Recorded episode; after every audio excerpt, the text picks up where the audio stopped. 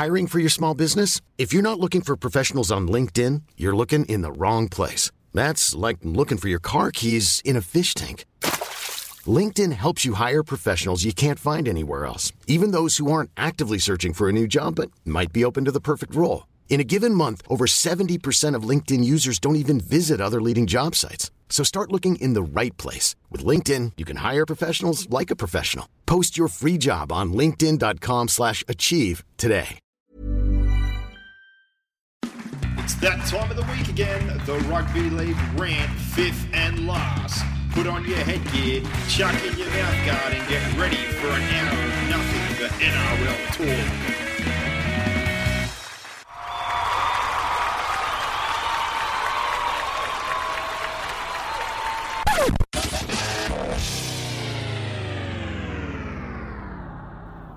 And we are back after massive week one of finals football box set. Every single game going right down to the wire. It did, yeah. Good weekend of footy. So some controversy, uh, but all in all, I think the right teams won. Yeah, and that's probably a fair point to bring up after a bunch of two point games and obviously a golden point game won yesterday. Most disappointing for me, uh, while I did fight, I think there were some decisions that were pretty hard to call and some that were went up on the bunker or people disagreed with. Just the overall sour taste. Everybody blaming the refs, coaches bashing the refs, all that kind of stuff. When I hopped in the car, I did one of the New South Wales Cup games, and after another great game, there was more complaints. Every single one of the games, basically, besides Friday night, uh, there was complaints about the result, and just this culture of bashing referees continues. Yeah, well, Todd Greenberg's come out today, so we're going to talk about that, but we should just jump in. Yeah, well, set of six, and we'll start off straight away. Tackle one in the set of six uh, is Flanagan yesterday, and his blow up about the Cronulla Sharks losing. He had a whole list uh, of grievances in that game, and obviously week to week, there's some stuff that gets called on the fly, whether it be knock ons, strips, stuff like that. There's, those are 50 50s every single week. Um, there was probably a couple of small things that he could disagree with. Uh, the sin bin, uh, according to Bill Harrigan, Archer, anyone else I've heard as far as referees are concerned, that was automatic. They said that was an automatic. That's a pro foul. Which one? The Maloney one? The Maloney one. See, I disagree with the Maloney one. I, to be a professional foul, it has to be a try scoring opportunity. He didn't deny, um, was it Cooper? Or was No, it uh, Ethan Ethan, Lowe. Lowe? It was he didn't deny Ethan Lowe a try scoring opportunity, in my opinion. So I thought that one was harsh. I thought the Fifita one that went between his legs went back. Um, but other than that, But just- I thought the others were, and I don't think any of those had an impact on the game because, regardless of what um, sort of any, or apart from the, the 10 in the bin, the 10 in the bin, I thought 10, 10 minutes to me is a long bloody time to have someone off the field. So, look, that, that played a role, but that was before half time. They had a whole 40 minutes to rectify the result. They were ahead by, weren't they ahead by eight with like 10 to go, something like that, or 15 to go? So, I think it was 8 from nil. there, if They you're took the- the two. if you're the 8-2. Premiers and you're playing a side without their best two players, in Matt Scott and Jonathan Thurston, you should win. No, and even So more I so than that. The bigger in, picture in all this is that Flanagan's done a good job of masking the underperformance of his side that won the competition last year with refereeing decisions. When you look at their stats and you look at their season as a whole, and it was poor. Yeah, they were disgraceful, but he's one of the worst for it, which is my big gripe. And again, yesterday, he puts all those complaints on, but how about your 37 missed tackles, your 17 errors, and your completion rate of 60%? Yeah, that's why he lost the game. You're going to absolutely kill yourself against any side, even one that was as under strength as the Cowboys were, if all those things are how you're going to dish up your performance in a game of finals football. First half of that game, they had all the football, complete dominance, all the way down the other end. How about you look at your coaching tactics and blame yourself for once? All the piss poor errors, effort, and discipline, not to mention it's- five it's- up. They're just taking hit up after hit up for a kick. They could have blown that side off the park. Hmm. And all they scored off is, in my opinion, something that Paul Green can complain about. I didn't think their first try was a try. I thought so, Winterstein dropped it and then got his arm back on it when it was on the line, which would constitute dead in goal, wouldn't it? Even though he knocked it in the field of play. a, um, Paul Green said that today. He said, "Look, we've copped some good ones and bad ones during the year. That's part of the game, and I've got a few things that I want to ask the referees boss this week, and that's it. Like, play on."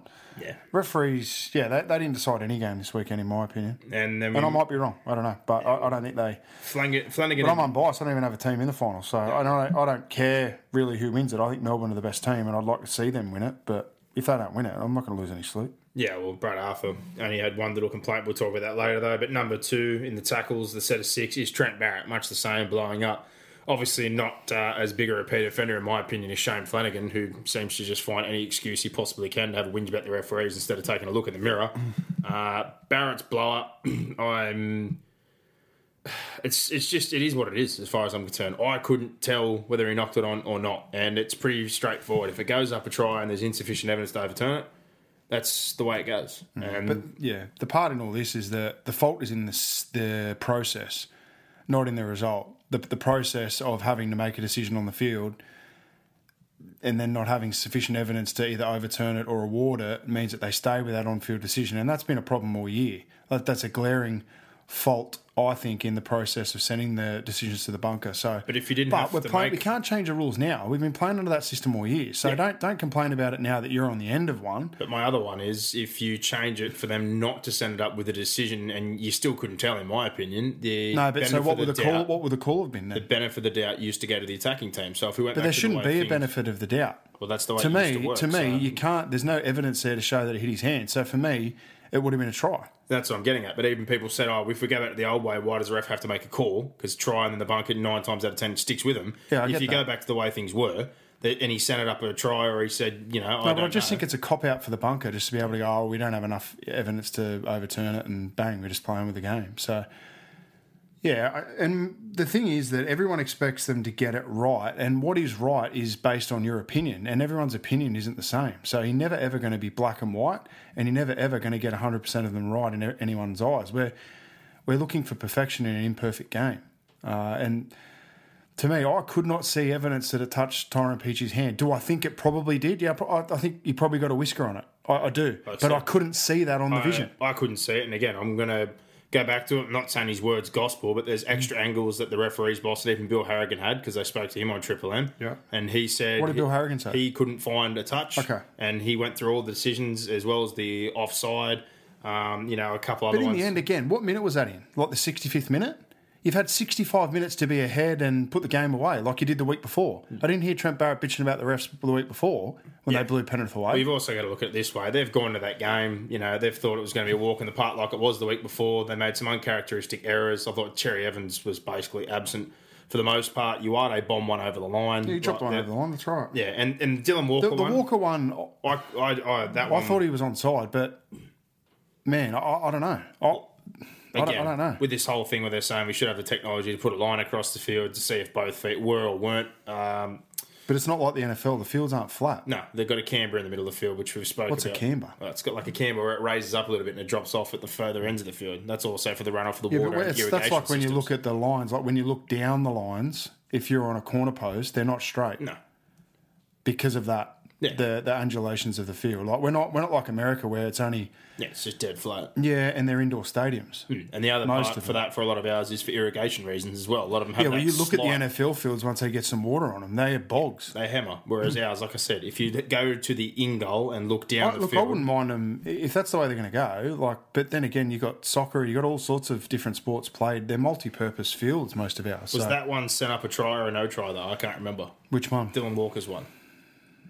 It was sent up try. Because see, in my opinion on that, I You couldn't see enough I evidence to couldn't overturn tell. it. So as far as going on that other rule again, insufficient or not, Well, we were watching it on HD on a big screen at my place, and I thought it was dead flat at best. so did I. So but if you he's were got to going have both feet behind. I don't know. You can tell from that far away. Yeah, though, I you don't know. I thought it was pretty. Okay, so he's got a Touch little bit of a gripe with that one. I don't think, yeah.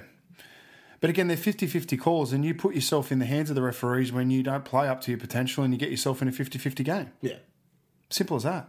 I'm not disagreeing. I didn't think they were that great on the night. No, I didn't. You look at their performance last week and you look at their performance this week, and Trent. The first thing Trent Barrett should have come out and said is that we were Ordinary. we were below or a, a, a ways away from what we were last week when we blew Penrith off the park. I didn't think Penrith were that much better. No, I didn't think either side was outstanding to be honest, and uh, it's not taken. You know, Penrith got the try off the off the rebound off the goalpost, and then they got the Peachey try, which is deflection. Deflection. So you know, and at the end was a garbage time try, the crash over. But you, Yeah. make, you make the argument if you're 50 50, I was 50 50 on that one call, the offside one. If it goes back and Peachey's is or isn't a try, it could be 16 10 the other way, it could be 16 all, could be going to golden point. But Yeah.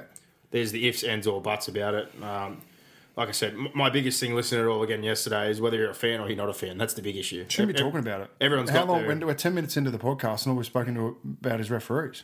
Yeah, well, tackle three, and touching on who you said spoke today was Todd Greenberg, and to be honest, uh, I think he's done a pretty ordinary job since he's been in. Thought he would have been uh, an outstanding candidate for the job, but today I think is one of the best things he's done since he's we came out and issued both breach notices to Barrett and Flanagan, which I think, to me, is very, very interesting because in Flanagan's press conference yesterday, he said that he'd spoken to Brian Canavan and cleared that he could go into the press conference and make comment about the refereeing decisions as long as he wasn't questioning their integrity. So I find it interesting that the NRL, Todd Greenberg's then come back today and said, no, no, no, it's it's a fine, uh, but it doesn't meet the indicators that the coaches were told would be a fine, if that makes sense. So Yeah, well, I think it's pretty straightforward that we've had some close games over the weekend, and we should be talking about the football, and it's just been all about point. coaches and referees bashing it. And again, all I've read today, instead of man like close games, is fans who got knocked out, obviously griping.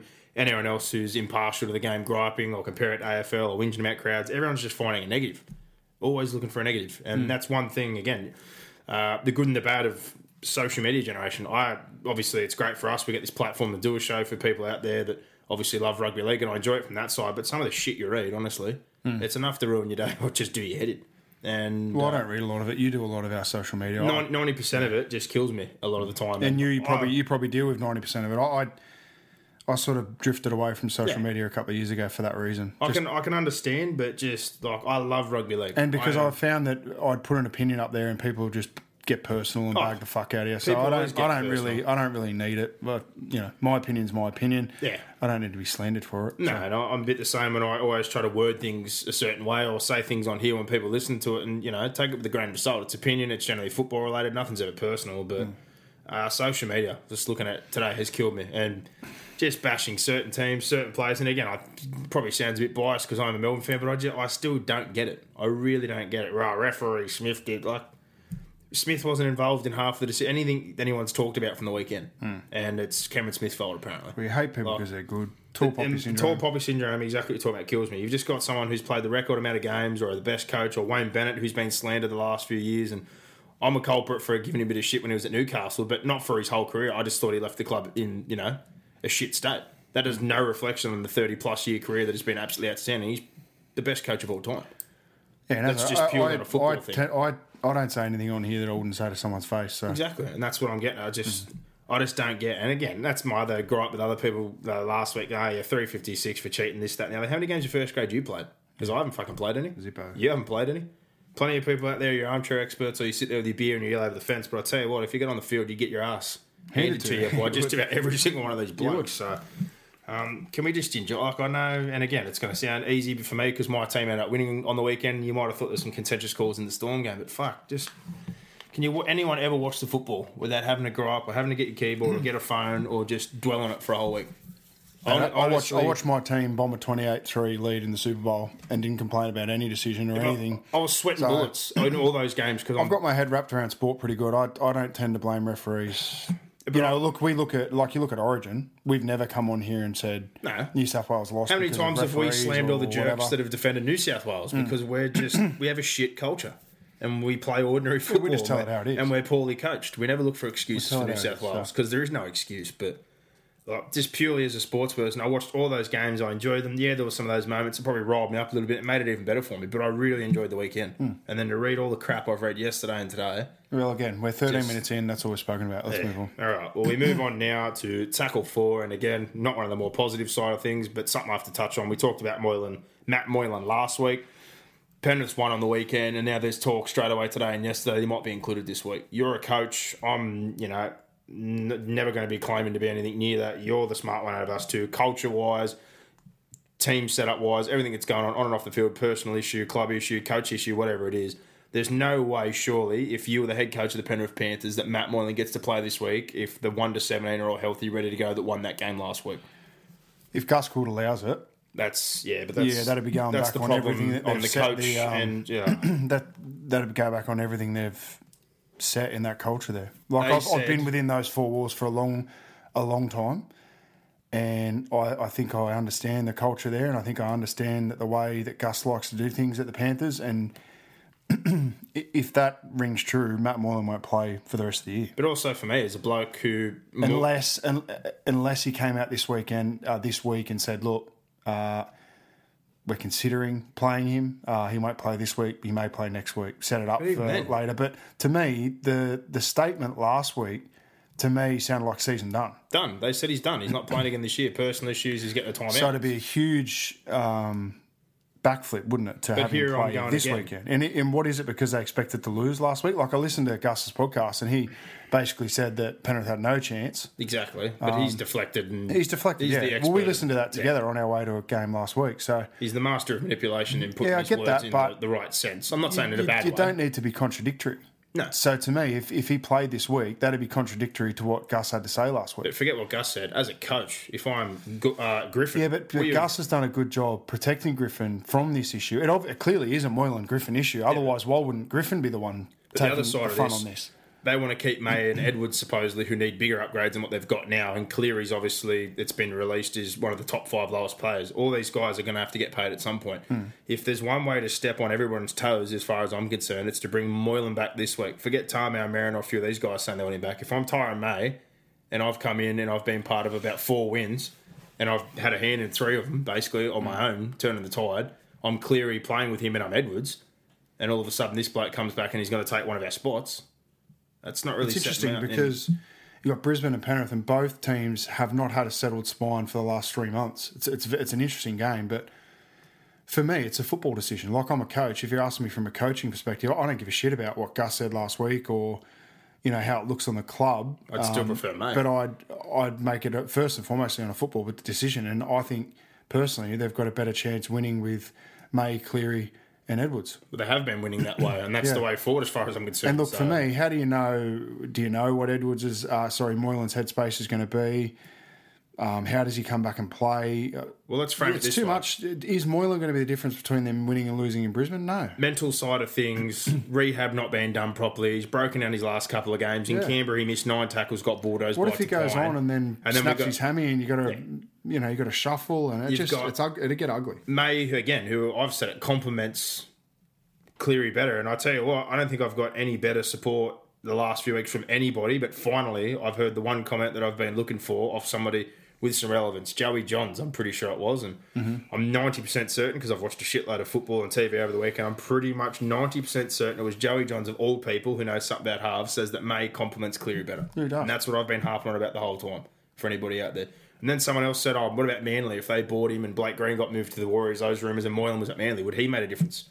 So what? Blake Green, who did all the kicking, Well, it constructed doesn't. It everything. doesn't. It doesn't because again, when you're looking at does he complement Cherry Evans? no, he doesn't. Green They're does all the players. dirt work for him. That's why I'm sitting there just going, "What? Just stop. Just mm. stop. Stop. Address the issue. Stop giving people raps. You He's know, not just, playing fullback over Trbojevic. but face the situation for what it is. It's like, oh, Darren, he's Darren, he's not Darren Lockyer. No. But back to the base issue of this, playing this week, just purely from a coach's point of view, take the mm. personal and the mental No. side out of it. He's not my team. We won with that in 17. He had these issues off field. He wasn't supposed to play again. I'm not bringing you back now. They've won without him. They've been winning without him. He's not. When's the last coming game he played? well, he hasn't played in the last two weeks. the Raiders game, he come back that day and he was done after that game again. And like I said, he was bulldozed. So he didn't game. play against St George. No. There you go. So he hasn't played St George. He hasn't played Manly, Manly. So he's been out for a month. Yeah. And then we've got personal issues, health. And you're going to Brisbane, away from home. you haven't been doing your rehab properly, supposedly, and he's not happy. So, what are you what are you doing? Like, it's a it's a short turnaround of so, uh, somewhat because they had to play Saturday night. Sunday's a write off, and you're travelling to Brisbane for a Friday game. So you really only got you're only going to get really two, maybe three quality sessions in this week. So Just you don't need to be. you don't touch it. yeah. Don't fix what isn't broken. No, and particularly if the club's uh, honest expectations were to not win last weekend. Well, Stick that- with the same side. I think that was pretty clear, but uh, we'll move on from that issue because I'm sick of talking about that. But uh, tackle five, we have the Broncos, and obviously then the other night, you've said the last few weeks that you feel that Ben Hunt would be better suited to playing at the seven. I think it's a bit hard now, especially with Darius Boyd also being out, and I was kind of surprised the other night that, well, to me it was a real strange tactic to have Mead off the bench.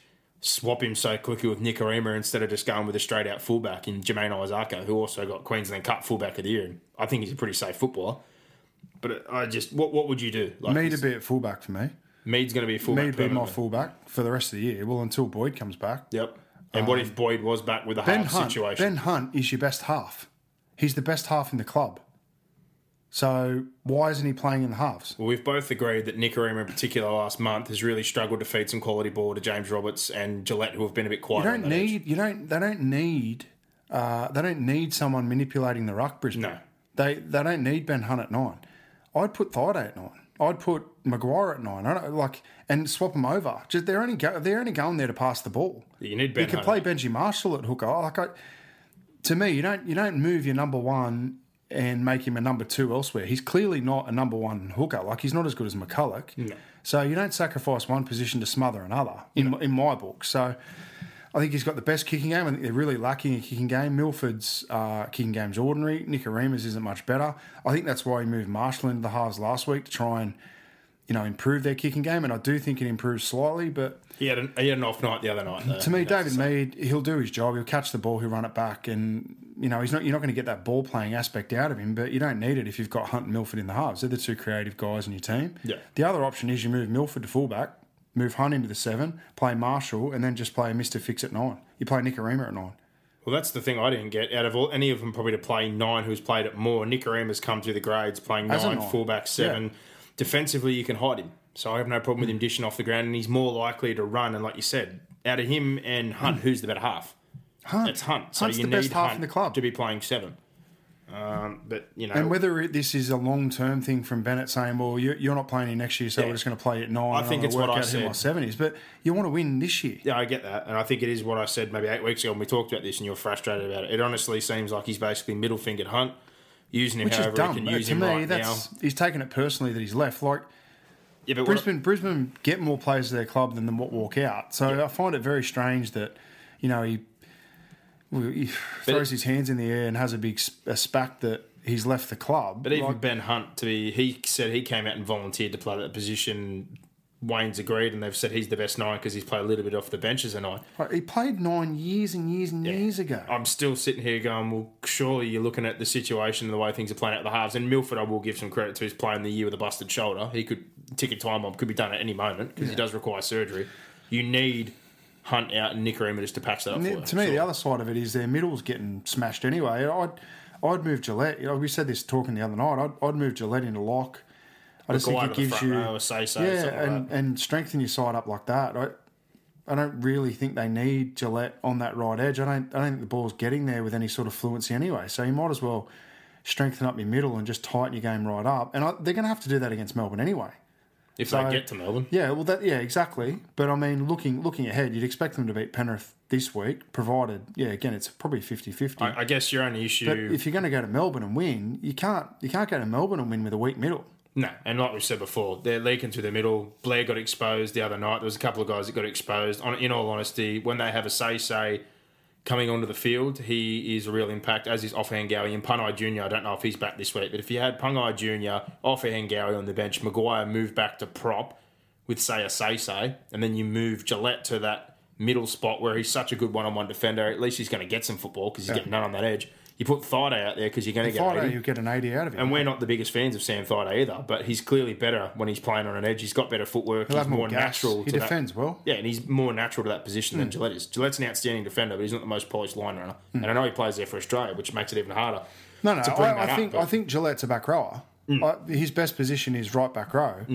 But for me, they're getting murdered in the middle. They are, and they need someone to getting lock it murdered down. in the middle. Like you look at what Parramatta's done to them twice. Well, what was my And I look at Parramatta and go, I don't like Parramatta's front row.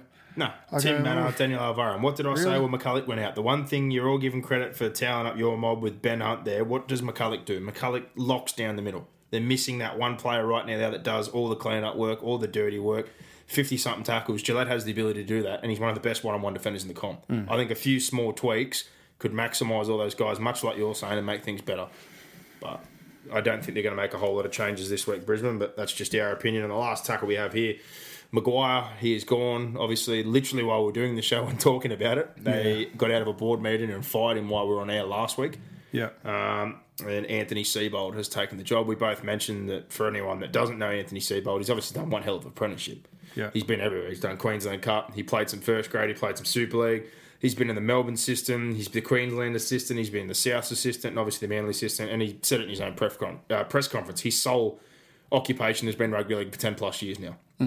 Um, he makes everything that you want in the modern day coach. I think the funny thing for me is now reading back to what South did. Why I thought they handled things well to wait till the end of the year before they dismissed Maguire. Apparently, they had a board meeting asking what he was going to do next year, and he was fired that same day. So I kind of find that a bit weird that it almost sounds like he was blindsided and he didn't know about it. They were asking him they- what he was going to do to get the best out of the Burgess twins and what was his thoughts going forward. And then it was okay. Now we're going to go talk to Russell, and next minute he's fired. So I think in that sense, behind closed doors, why the public appeal and the way it looked like it was handled and letting the year finish, etc., looked right. You're hearing some of those murmurs now, and that's that sounds a bit dodgy. Hmm. Sounded like they could have told him a few weeks out before they announced it all that, mate, we're probably going to go a different direction next year. Yeah. So, but I think it's the right move. I- Yeah. yeah. I've got a wrap on Seibold, so Yeah, I've got a wrap on Seibold as well. Looking at his apprenticeship, the 20 stuff, the Storm, Queensland, uh, all the players, like he said the other day, and you speak to anyone, you may not know him, but uh, there's a lot of respect from some players who have been involved in a lot of those systems. And he's Yeah. been in some good systems, there's no doubt about that, as well as playing some football. So that's our set of six. Took a bit longer than usual, but please, everybody out there, can we just enjoy the rugby? Like, I know there was some contentious calls on the weekend, but we had four cracking games of football. And if anything, that little bit of controversy to me has left me wanting more. yeah. Um, if you're a fan of one of those sides, I know you're probably hurting, and Parramatta fans probably all hate me right now, and you probably got some gripes on that But game. But no, that, that was a good game. I, I honestly enjoyed all the games. That's one of the best rounds of finals football. I, I thought there might have been one or two of those games that blew out, and they didn't. Yeah. Um, I, honestly, I really, and even the under twenties in the cup games. The cup games are a little disappointing, um, but the two Q Cup games are really, really close, and a couple of the twenties games are some upsets. So we'll run through some scores for some of those, mind you. But what do you reckon? We review the games from the weekend. Now we don't Yeah. have power rankings or anything anymore. Let's do it. We're not going to do power rankings. Probably not worth. No, not worth it anymore because basically you've got four teams playing at the moment, and one and two is obviously going to be the same as they have been all year. Storm Beautiful. and Roosters. But uh, looking at the games from the weekend, the Roosters 24-22 over the Broncos. Let's face it, the Broncos' defence was awful. The Guerra try where he just strolled in, Cordner just brushed him past Blair. Um, they looked like chopped liver, basically, early on to me. They had some really poor elementary errors. Uh, I just, I'm, I was blown away. I really was. But 14 zip, the Roosters did what they've done all year, basically. They just seem to play in patches and they're their own worst enemy. And they almost invited Brisbane back in. But Tautau Moga in particular wasn't helping Brisbane's cause. Some of the silly errors and the penalty, like just the simple shit, like not wrapping your arms when you hit Pearce. Like, honestly, like what, what are you doing? Um, late on in the half, though, they got that try where that kick went in from Benji Marshall for Roberts. 14 6. That gave him a little bit of glimmer of hope heading into half time, but second half started the exact same way. Gillett dropped the ball cold, Asase, etc. And Keary, he exposed Milford, and then he set up Latrell, who dropped that football over the line, and you thought it was going to get put to bed. Um, and then all of a sudden, the Roosters just do the same thing we've talked about again. Uh, they found that try. Hunt got that solo try from dummy half. The 40 20, which I think people clarified now wasn't a 40 20. I, I haven't looked at the replay of that game again, but apparently he stepped over the line. So Blake Ferguson might have thrown the football back in for no apparent reason. I'd have to go back and look to no avail. But at that moment, if you're a Roosters fan, your heart would be sinking because you should have won that game 10 times over. Yeah, they had well multiple chances, didn't they? The trip and the drop over the line, and it was just uh, it felt like a game that the Roosters could have comfortably put away. But that that's the story of their season. Yeah. really isn't it? They've just fumbled and bumbled their way to a lot of close wins. But Tigers the game. positive is they they're winning. Well, the, the Titans game is another one. Like, Three, two tries last 10 minutes. Tigers game, blow Yeah. them off the park first 20 minutes, shut down, errors, penalties. yeah, Sharks game, score early, put yourself under the pump for 60 minutes, penalise yourself out of good ball, put yourself in your own line, defend, defend, defend. Get a penalty late. Still find a way. They've got the record in the league, I think, this year, I equaled it with 10 wins within six well, there's points. always a team. Well, There's always a team year- that does it. Yeah, so well, last year they lost eight of them and it got them 15th. This year they've won all of them and it's got them into second Yeah. place. But they keep doing it. This is not a fluke. But they're honestly their own worst enemy. Yeah. And uh, as bad as I thought Brisbane were, I was just still stunned that this team is one game away from a grand final and they've been playing like this all year. If they get it right, and I keep saying it and I say it, I haven't dropped them out of my power rankings for one or two the whole season. No. If they get it right, to me, they are the only legit side on their day that could lit- not only beat Melbourne, they could belt Melbourne if they really wanted to. But the perfect 80 minutes, let alone just getting half a game of football out of the Roosters, seems near impossible. yeah. It really does. Well, they can't play Melbourne now until the till the GF. So that's the that's the grand final I'm hoping for. But I'm hoping for four good games to get there. If we got Paris Storm again, a replay after what we saw the other night, Mm. uh, I wouldn't be disappointed. Plus, I know there's a lot of Parra fans obviously still pissed about 09, and rightfully so. You played against the team that cheated, and you feel like you should have got that title. Um, so that that one I wouldn't be disappointed with now if they're on that side of the draw. We're either going to have Roosters or Parra you- because the Cowboys aren't going to get through two games in I Sydney. tell you what, I'm not trying to make it out like no, I'm I'm not. expert. I'm not. But no, no. they're hundred to one to get through. Two I said I wanted to tip them last week, and I know it was some some things went their way, but they just don't die. No, I, I know I don't think Parra will make the same mistakes as the Sharks because the Sharks, let's be honest, they've been like that all year. all season, worst yeah. completion rate, most penalised side. They're their own worst enemy, but Yeah, but they've also got. They we won it last year. yeah, exactly. So- We said that they had that attitude. The few guys got paid. There was some Maloney thing. There's things lingering within that side which kind of tear it apart, rather than those who are trying to fight for a title. But um, you, you're 100 percent right. If the Cowboys can do it this week, like good, good on them. Uh, then I said middle of the year, and a lot of people didn't agree, and they probably looking pretty silly now. They all said I was crazy to say that the Cowboys deserve to be there. Well, I think I've been proven right. They found a way in. They've knocked somebody off, and I said that could upset somebody. I didn't expect it to be Cronulla. Let's put it that way. But- Me either, but they deserve their win. Hundred percent. But back to this game, Brisbane were ordinary. The Roosters weren't much better. They bombed those couple of tries, like we said. But the Broncos and Wayne Bennett wasn't happy. Ten errors, thirty-three missed tackles, a little bit of lack of cohesion. They got pulled apart in the middle. Um, the Roosters definitely got some things to work on, but they're not going to be complaining. They found a way with Latrell Mitchell at the end, and um, in the questions we'll talk about it. But a lot of people asked us about edge defense, and people defended James Roberts. But if you don't understand inside shoulder defense, you cannot defend James Roberts, can you? He was terrible. But we'll address that uh, obviously when we get to our question segment. But um, on the Brisbane side of things, it was kind of hard for me to highlight somebody. I thought Maguire was strong as he always is, plenty of work. Glenn. Um, then on the Rooster side, I thought Keary was exceptional. He was really, really good. He had a hand in most of their opportunities. I Cordner. thought Pearce was exceptional. Thought he was solid, uh, but Cordner was great. Liu, Isaac Liu was really good, and Latrell Mitchell, uh, while he does have some brain snaps, obviously winning the game the other night, that was a big moment. Yeah, he's rocks and diamonds. He's only a baby. Yeah, 19 years old. He's got plenty of time left. But moving on to the second game, again, some people are unhappy with this one. It was the Storm versus the Eels, and to me, the halves were quite similar for both teams. It felt like Melbourne dominated for the first 20 minutes, had all the football. Kafusi was held up. Munster dropped one over the line. Um, obviously, the Addo Carr try, some people thought it was forward out of the hands, but even if you sent it to the bunker like most wanted, you can't rule on a forward pass. And it No, was as soon as as soon as it went past the touchy and he didn't call it forward, it, had, it was going to be a try because they, unless obviously he put his foot out or whatever, they found another reason to deny it. But that's I think that's the reason why they blew it. They blew it try on the field, didn't they? Or did they go to the just blew it one? 'cause he Yeah, I think because yeah, you can't you can't go up and have a look and because a video referee can't rule on a forward pass, which to me is dumb. Like if they go up and say that that's clearly a forward pass, you should be able to deny The it. bunker should be able to do everything. When I watched the replay and I was trying to find why they didn't call it on the field, the only reason I could really come up with is there's space between Orvar's hand and when it's left Scott is given. It looked like an deflection. it's given the touchy almost no time to see a gap between the two hands or the referee, hmm. and I found it hard. By, so, but are we agreeing it was a forward pass? I, I don't know. I think it, I think it was. I think it probably was a forward pass, and I'm a hmm. Melbourne fan. But when I watched the replay, if you want the touchy to make that call, I don't know how he does. No, that, and that's my point. Orvar's in his That's way, and you can't I think that's why it, they, so- and that's why there hasn't been as much uproar about it because they just blew it, Well, I and there wasn't that again, that multiple replays for everyone to build an opinion to be outraged. Poor by. Parrot fans are pissed, and apparently this is Cameron Smith's fault again somehow, which I Yeah. just don't understand how that's got anything to do with Cameron Yeah, Smith. don't feed the fire. Let's stop talking about the it. old throwaway line, but um, I honestly thought first 20 they dominated. They didn't score those tries. Parramatta did outstanding well to hold on. They scrambled well. They did all the right things, and then it just flipped. Flipped on its head after Curtis Scott made a line break. He dropped the ball. Parramatta get the penalty on the back of that from Munster, where he doesn't get back on side, which we know is a pro foul inside the 10, and then they just start an assault for the rest of the half.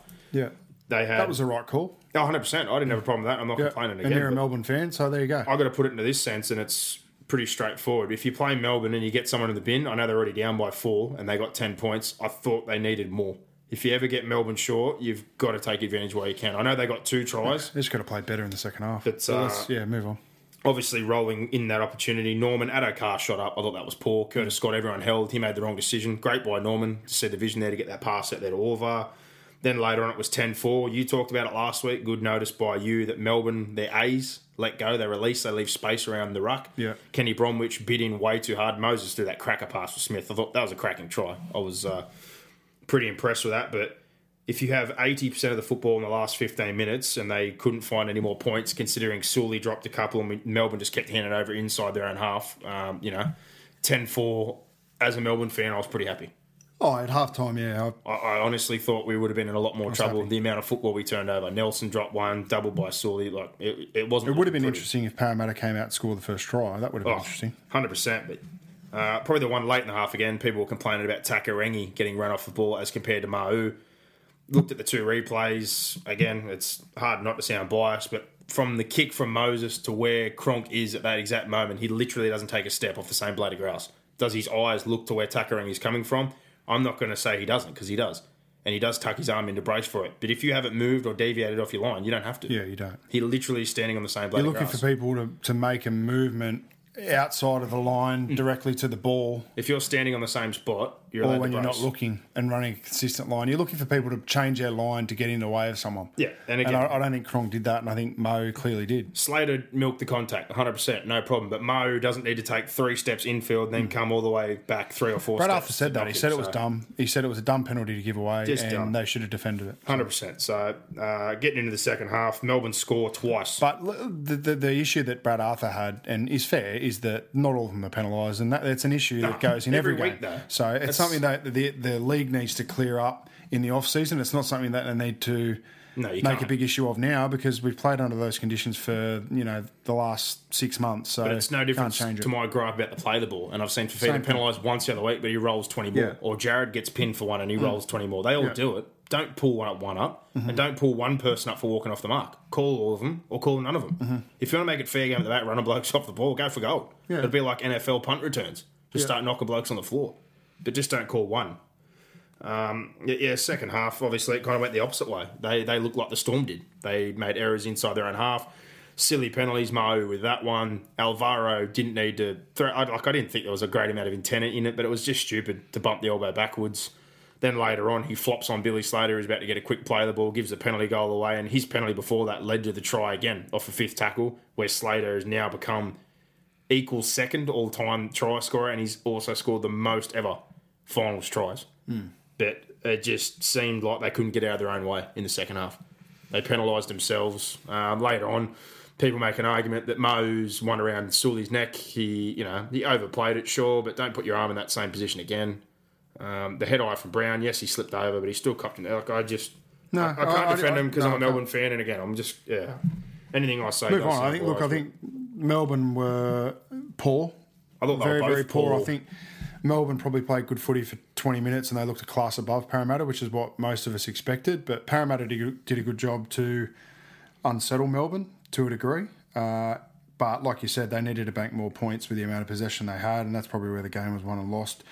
Because Melbourne, I feel like Melbourne are very similar to the Patriots in the NFL, like a bit of scoreboard pressure and they get rattled.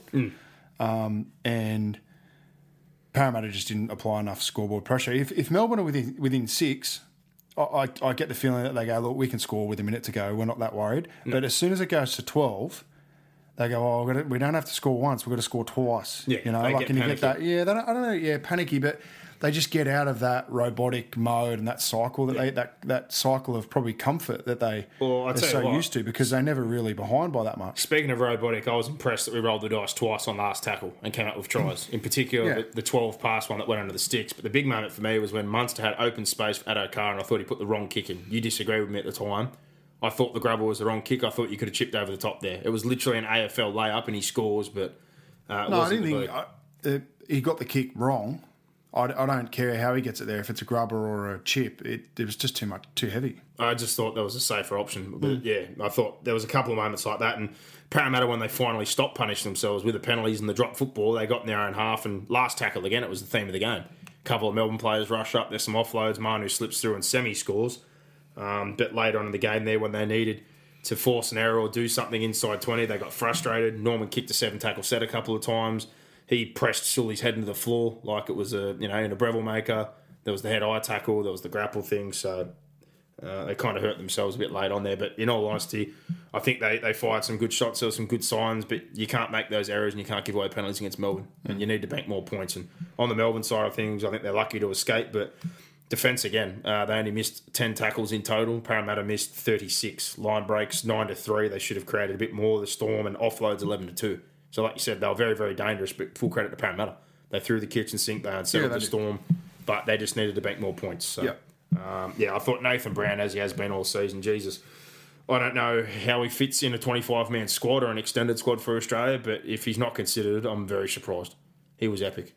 And I thought Moses again played He'll over. be considered, but he won't. He won't get in. I thought Moses again has played over Norman, and I'm happy to say that because I'm one of his biggest critics at the start Yeah. of the season. Um, I think probably for the last six to eight weeks he has. yeah, and on the Melbourne side of things, I like Will Chambers, much like Origin, plenty of dirty carries, did a lot of great work. Smith, pretty solid, and Bromwich warmed up at the back end of the year. I thought Bromwich had a pretty good game, but Yeah.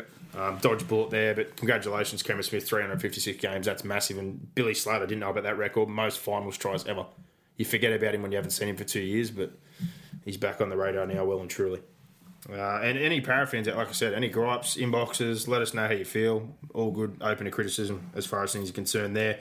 Penrith and Manly, 22 to 10. The score doesn't really reflect the game in the end when you look at those few tries and obviously that last minute try. But whether by coincidence or not, we've been saying for weeks that Waqa Blake can't defend at centre and he needs to be moved onto the wing or out of the side completely. Uh, we also didn't know what to do about the fullback situation, but it solved itself this week. By coincidence, Waqa Blake was out for the year. Whare moved up there. He solved all the problems last week for the last 20 minutes.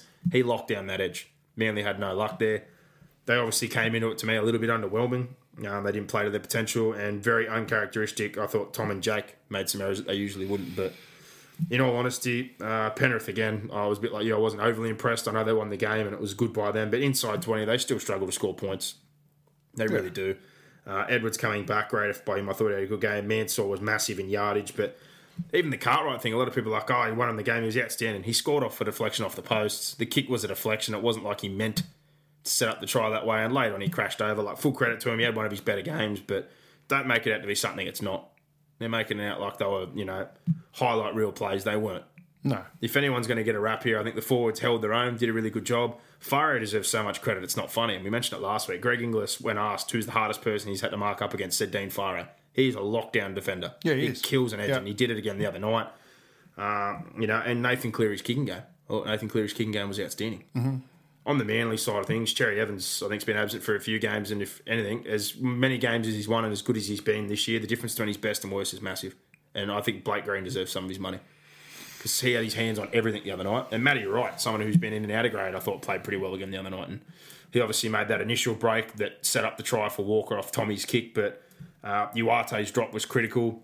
And you can look at those two calls the offside one, I was 50 50 on, the Peachey one, I was 50 50 on. But at the end of the day, um, that's football, isn't it? Sometimes it goes your way, sometimes it doesn't. And I'd think full stop, Manly from one week to the other were nowhere near what they were. And Penrith turned up and you could have gone one of two ways, which is what we expected. We thought they might have been a bit down and out, but they turned up, they had a red hot crack. Manly weren't quite the same side, and Penrith are moving on. I think this is an overachievement from Penrith, to be honest. From the way they started to the games they've won to be able to get to this point right now, I think this is a a successful season for the Panthers to make week two of the finals. Yeah, it's probably a. Um, it was lucky that they really didn't have to put all their chips in last week. To be fair, because Manly really had to go all in last week just to get there. Yeah. Uh, so I think that probably took some gas out of them, and I think Penrith sort of saw Manly's cards a little bit as well. So, but yeah, full credit. It was um, an impressive win, and I thought they rattled them. To be fair, like they they rattled Manly, and Yeah, it's certainly certainly a totally different game. We said that last week. A week's a long time in footy, and 100%. And it just proves that notion. forwards are better. They aimed up. Peachey obviously got stuck into Walker and tried to give a bit back. And, you know, on all sides of things, they, they changed a few things up. And it's one of those things as a footballer, when you get hurt that way, you've got two ways you can react. You can stay down or you can layer up. And I thought Penrith layered up and got stuck right in. So, Yeah. uh, an ugly win, nevertheless. And there's still some things to work on, in particular the attack inside 20, but they won the game. So it doesn't matter. Yeah, exactly. Uh, but moving on to the last one, and a bit controversial for some and any Sharks fans. I know we've got a few of them. Not exactly how you wanted to see things, but surely you can agree that with 17 errors, 30 plus missed tackles, and completing at 60%, that doesn't deserve to win semi final football, let alone being that poor all year, especially in the penalties and error rate. Like, it's it's ridiculous. And Fifita, I agree with you. He may not drop that ball, but some of the other offloads and errors he made, they were terrible. Um, the fencing one at the end of the game, yeah, it didn't really look like a strip, but it was blown that way. Did Bolton have his hands on the ball with Gallen? He probably did. But for Gallen to whinge about them, he's milked as many as he's been given. I know it was a critical moment. You can bring that up. But honestly, if you couldn't get up with bringing back Wade Graham, Jack Bird, two origin players, and one that's played for Australia, you had a pretty easy game last week, you got the, the benefit of resting those guys, and you've come up against a team that's been playing finals football basically for the last six weeks of the season, had four guys play Origin, and you still can't get the job done. Like, what does that say about your season, like you said? And they've been poor all year. I, I don't know what else to say. I, I can't defend the video ref decision or any of those little bits and pieces there, and the sin binning, like you said, it was a big moment, but honestly, the Cowboys have been working everything off the back of a bunch of guys that are busted, a few guys playing out of position. Antonio Winterstein's on one leg, Asiata's playing in the middle and he's not that big. Bolton's just been getting his ass handed to him every week, like Fensom getting hammered as well. Taumalolo's basically carrying all the brunt and Morgan's putting any polish that he possibly can on the back of it. Mm. I don't know what else. It's not a lot you have to plan for with the Cowboys, to be honest. But yeah, Cronulla, Cronulla brought themselves back to the field through what you spoke about errors, penalties, poor performance, lack of patience, ill discipline poor line running and just not applying themselves for 80 minutes. And that brought them back to the field. Cowboys were good enough if close enough, and Sharks allowed them to be close enough, and therefore they got the result. So I, it, it's a reflection of Cronulla's season. Cronulla have been really, really poor uh, for the majority of the year. And everyone sort of said, well, wait until they get to the finals. And the point that I've sort of said all year is you, just, you can't just get there and flick a switch. Um, and that notion's probably rung true a little bit. Yeah, uh, as though you see it every now and then that teams can sort of get there and then flick a switch, but it's not something you can just automatically do. And they're professional sports teams, and the margin for victory and, and defeat is only small. So it's probably an insult on other sides to think that they could just flick a switch and dominate other teams. And that's my thing about Flanagan as well. Just it, it seems insulting to the Cowboys in the year they've had and all the injuries and all the problems they've had to carry through to get to this point. Mm. Just to go off and go, oh, well, it's just purely the refs and a few calls. There's a few of those calls every week. Mm-hmm. But you can't make 17 errors in a semi final and complete it 60% in the NRL and expect to win a game of football. And 30 plus missed tackles. Like, mm-hmm. I'm sorry. I, I, yeah I don't know. But full credit to the Cowboys, honestly. They're, they're outstanding. Morgan, Taumalolo, Bolton's been massive. There were so many guys. Even their yardage work. Kane Linnett took some of the filthiest carries I've seen. Um, yeah, real good effort by them. I find it hard, like you do, to see them backing up again this week. I think that was a bit of their grand final again, and the extra time is probably going to hurt, but that's huge. And again, they've overachieved to me, considering what they've been through. Yeah, massive year and huge growth from a lot of players, which makes me worried for next year. I think they're going to be a good side. If Scott comes back and he does his job.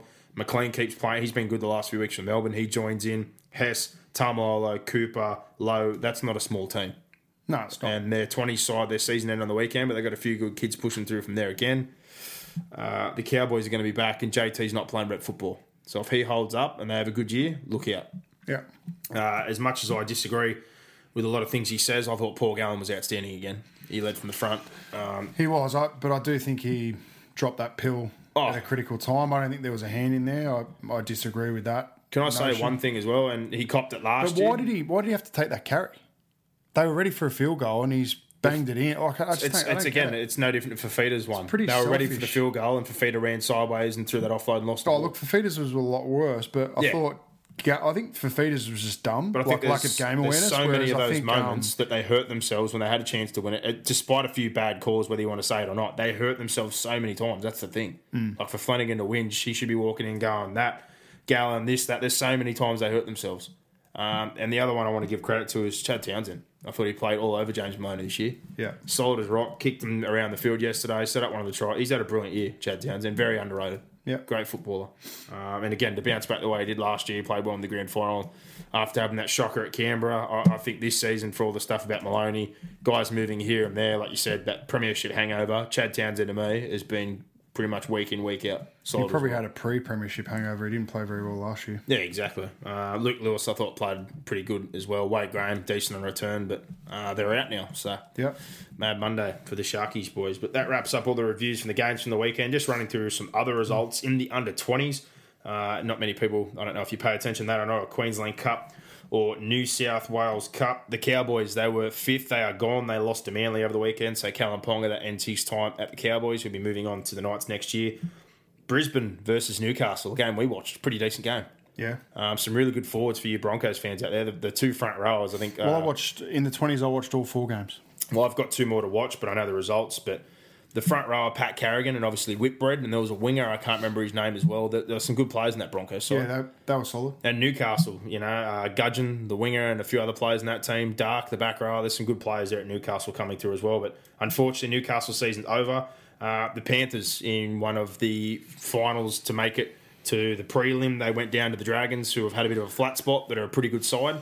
Dragons were good. The- Penrith, it's probably a game they should have won if if you sort of watch the replay, but. Uh, every time they got ahead, they made a, make an error, and the Dragons had just bounced straight back. So I thought physically the Dragons dominated them. Um, they were a bit chippier as well. The Dragons they seemed They to are be a chippy little- side. yeah. The seven, Jackson Willis in particular, he Yeah. really leads them from the front. And Um, and Penrith just seemed a little bit subdued and a little bit um, neutral. I guess they didn't sort of give it back as and be as aggressive as I would have liked. But Penrith have got a very young side, like a lot of boys we've coached. Yeah.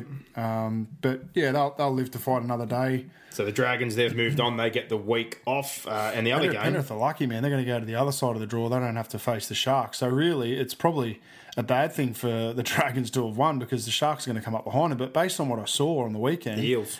uh, out of the Sharks and the Dragons, I, I think I think that the Sharks might struggle to make the grand final now. Well, the funny thing is, The Eels were super impressive. Well, you know what they've got the benefit of the doubt of. Raymond Stone played half a season. He played. He was at the Tigers last year, and this is a mess up with the Tigers. They didn't think that much of him. He's moved to Para. Within the first eight games, you know you're playing well if you've gone from we're not too sure about you. He played 20s Kangaroos. Mm. Then he went straight in a cup, but he still qualifies. So they've got him back. And then Dargan, who's played most of the year in cup, he's been eligible to come straight back into the team.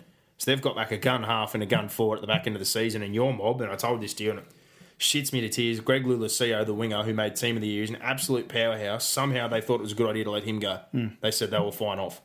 And he's probably going to take Semi Radradra's spot next year, and he's a beast. Yeah, they were, they were super. Parramatta uh, They're a and dark Cronulla. horse. They're a dark horse from fourth. Well, after the weekend, Oregon after watching it, um, after watching it, and I haven't watched a lot of. Oh, I haven't watched basically any twenties all year. My my pick to win it would be Parramatta, followed by the Dragons. And then I'd I'd say Cronulla and Brisbane were probably just as impressive. And Penrith, I'd put all them on the same tier. I think Cronulla will go back and play Manly well, the big this thing, week, and that the winner of that will play the Dragons. I, I think Cronulla will I think cruise through that match. yeah, Um, Penrith, Brisbane. Penrith will go into that favourites, but it's up there. I didn't mind Brisbane. were t- strong through the middle. Penrith are young. So that game's a 50 50 for me, but I can't see either Brisbane or Penrith beating Parramatta based on what I saw. So, no. But like I said, it's it's really good. But again, it, oh, two weeks is a long time in footy. So.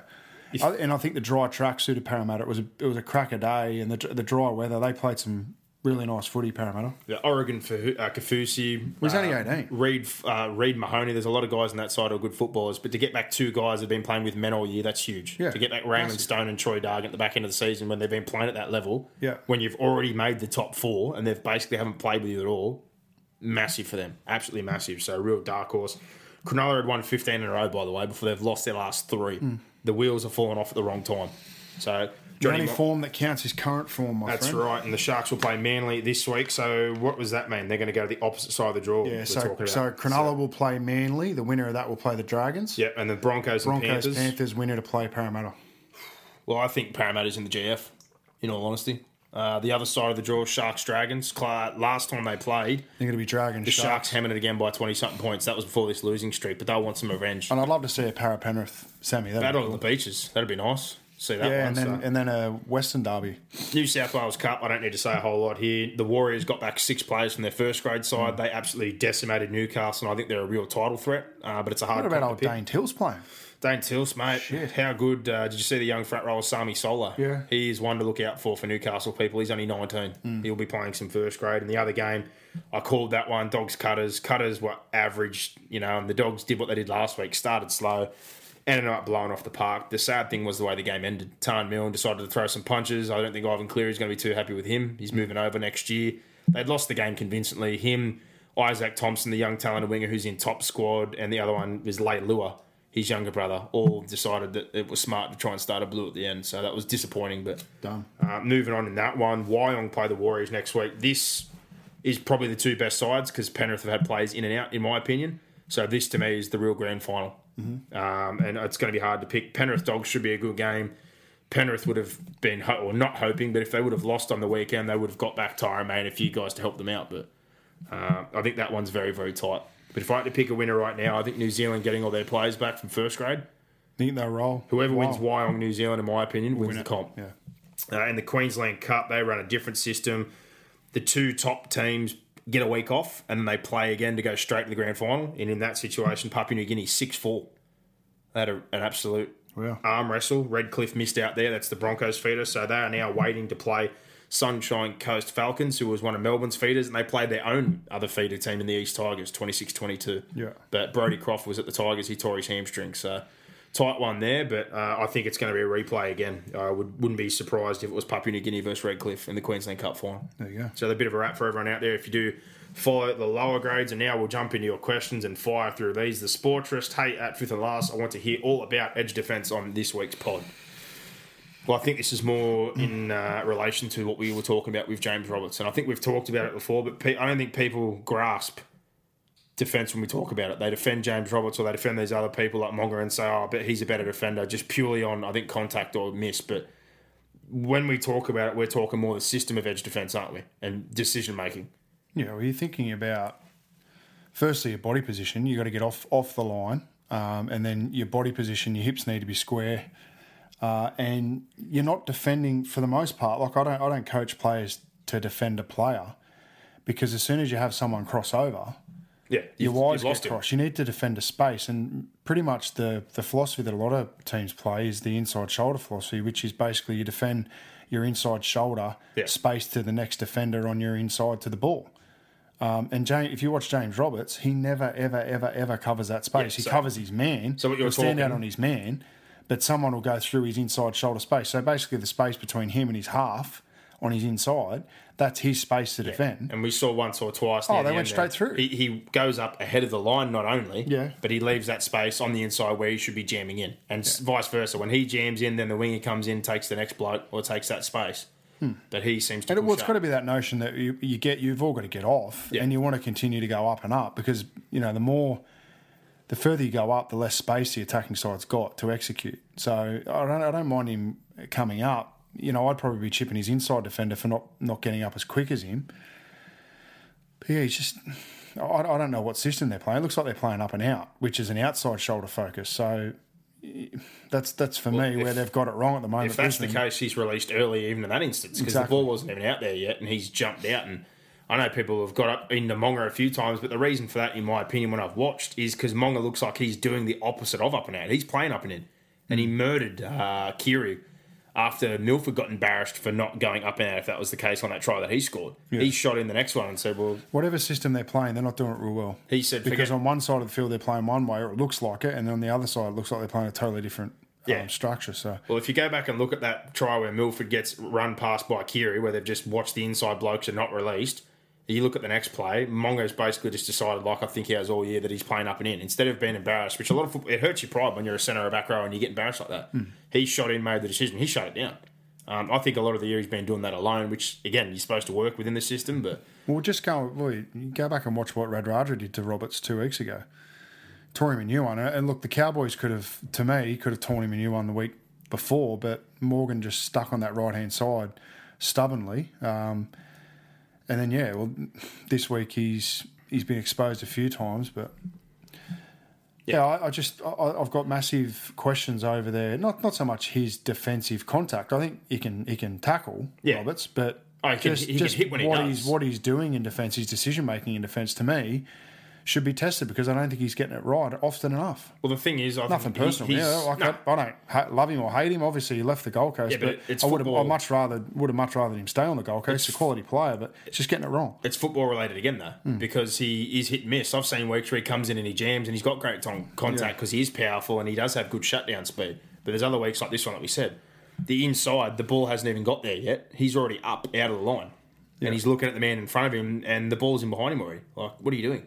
Yeah, defend the uh, defend the space, not the man, like you said. And he got caught out a few times. But Nick Becker says Manly versus Panthers crowd looks pretty empty. Not a good look in my opinion. How do we fix this, boys? Well, we've talked about it a million times about crowds. Um, I'm not the best person to speak to about it because I'm not one who attends a lot of games. I go to the Origins, I go to grand final, and if Melbourne play in Sydney, I might go a couple of times, or like we did to meet up with Gossip, I'll go to a game. Yeah. I prefer the TV experience for finals. If it's your team, 100% you should definitely get out there and do it. But how many times can we say it? It's one game. beer prices, food prices. I know this week there was two dollar pies or three dollar beers and this and that. But if you're from Penrith and you've got to go into cares? Sydney, you've got toll roads now, you've got parking costs. So you almost got thirty something dollars again there before you've Yeah, even but got you've your also got gates. three hours to get in and out. Exactly. In time. and Yeah. it's eighty minutes. So you need more. Needs to be more around it, like we spoke about the American experience Needs to be easier the to get Australian experience. But yeah. Uh, what do we got here? Wombat, he says, question for the next pod. Are the comments about Cameron Smith refing the easiest way to pick people without much footy knowledge? Yes. Well, most of the time, 100%, because he doesn't have a direct correlation with half of the decisions that get made in that game. It's just very, very silly. Uh, Poindexter, Brock, the Laurie rumours. Did they not watch the last five years of Origin? Yeah. And then it just goes Let's, on here. let's let's best not talk about that. Lozzard of the Titans. Everyone's freaking out for you here. Uh, David Spadaro, he says, listening to your discussion about Moylan's strength and weakness, what do you think about him playing centre? Well, defensively, he's going to struggle. defensively, he's already bad at five eight. So centre is one of the most critical as far as making a decision of whether you're going up in your first up contact. I don't think he has good contact. He doesn't like defending. Centre's the worst place to put someone who's not a great defender. So no, that doesn't work for me, David. Unfortunately. Uh, what else we got here? Jono's making a comment about the referees. Uh, just a bit of jests. Emmanuel uh, is it Arian? Sorry, mate, if I pronounced that wrong. Says, boys, love your show and try not to hate Griffin so much. Credit to him after lots of changes from start of season within player roster. Who's who's trying not to hate him too much? Him? He says we hate Griffin too much. I don't hate him.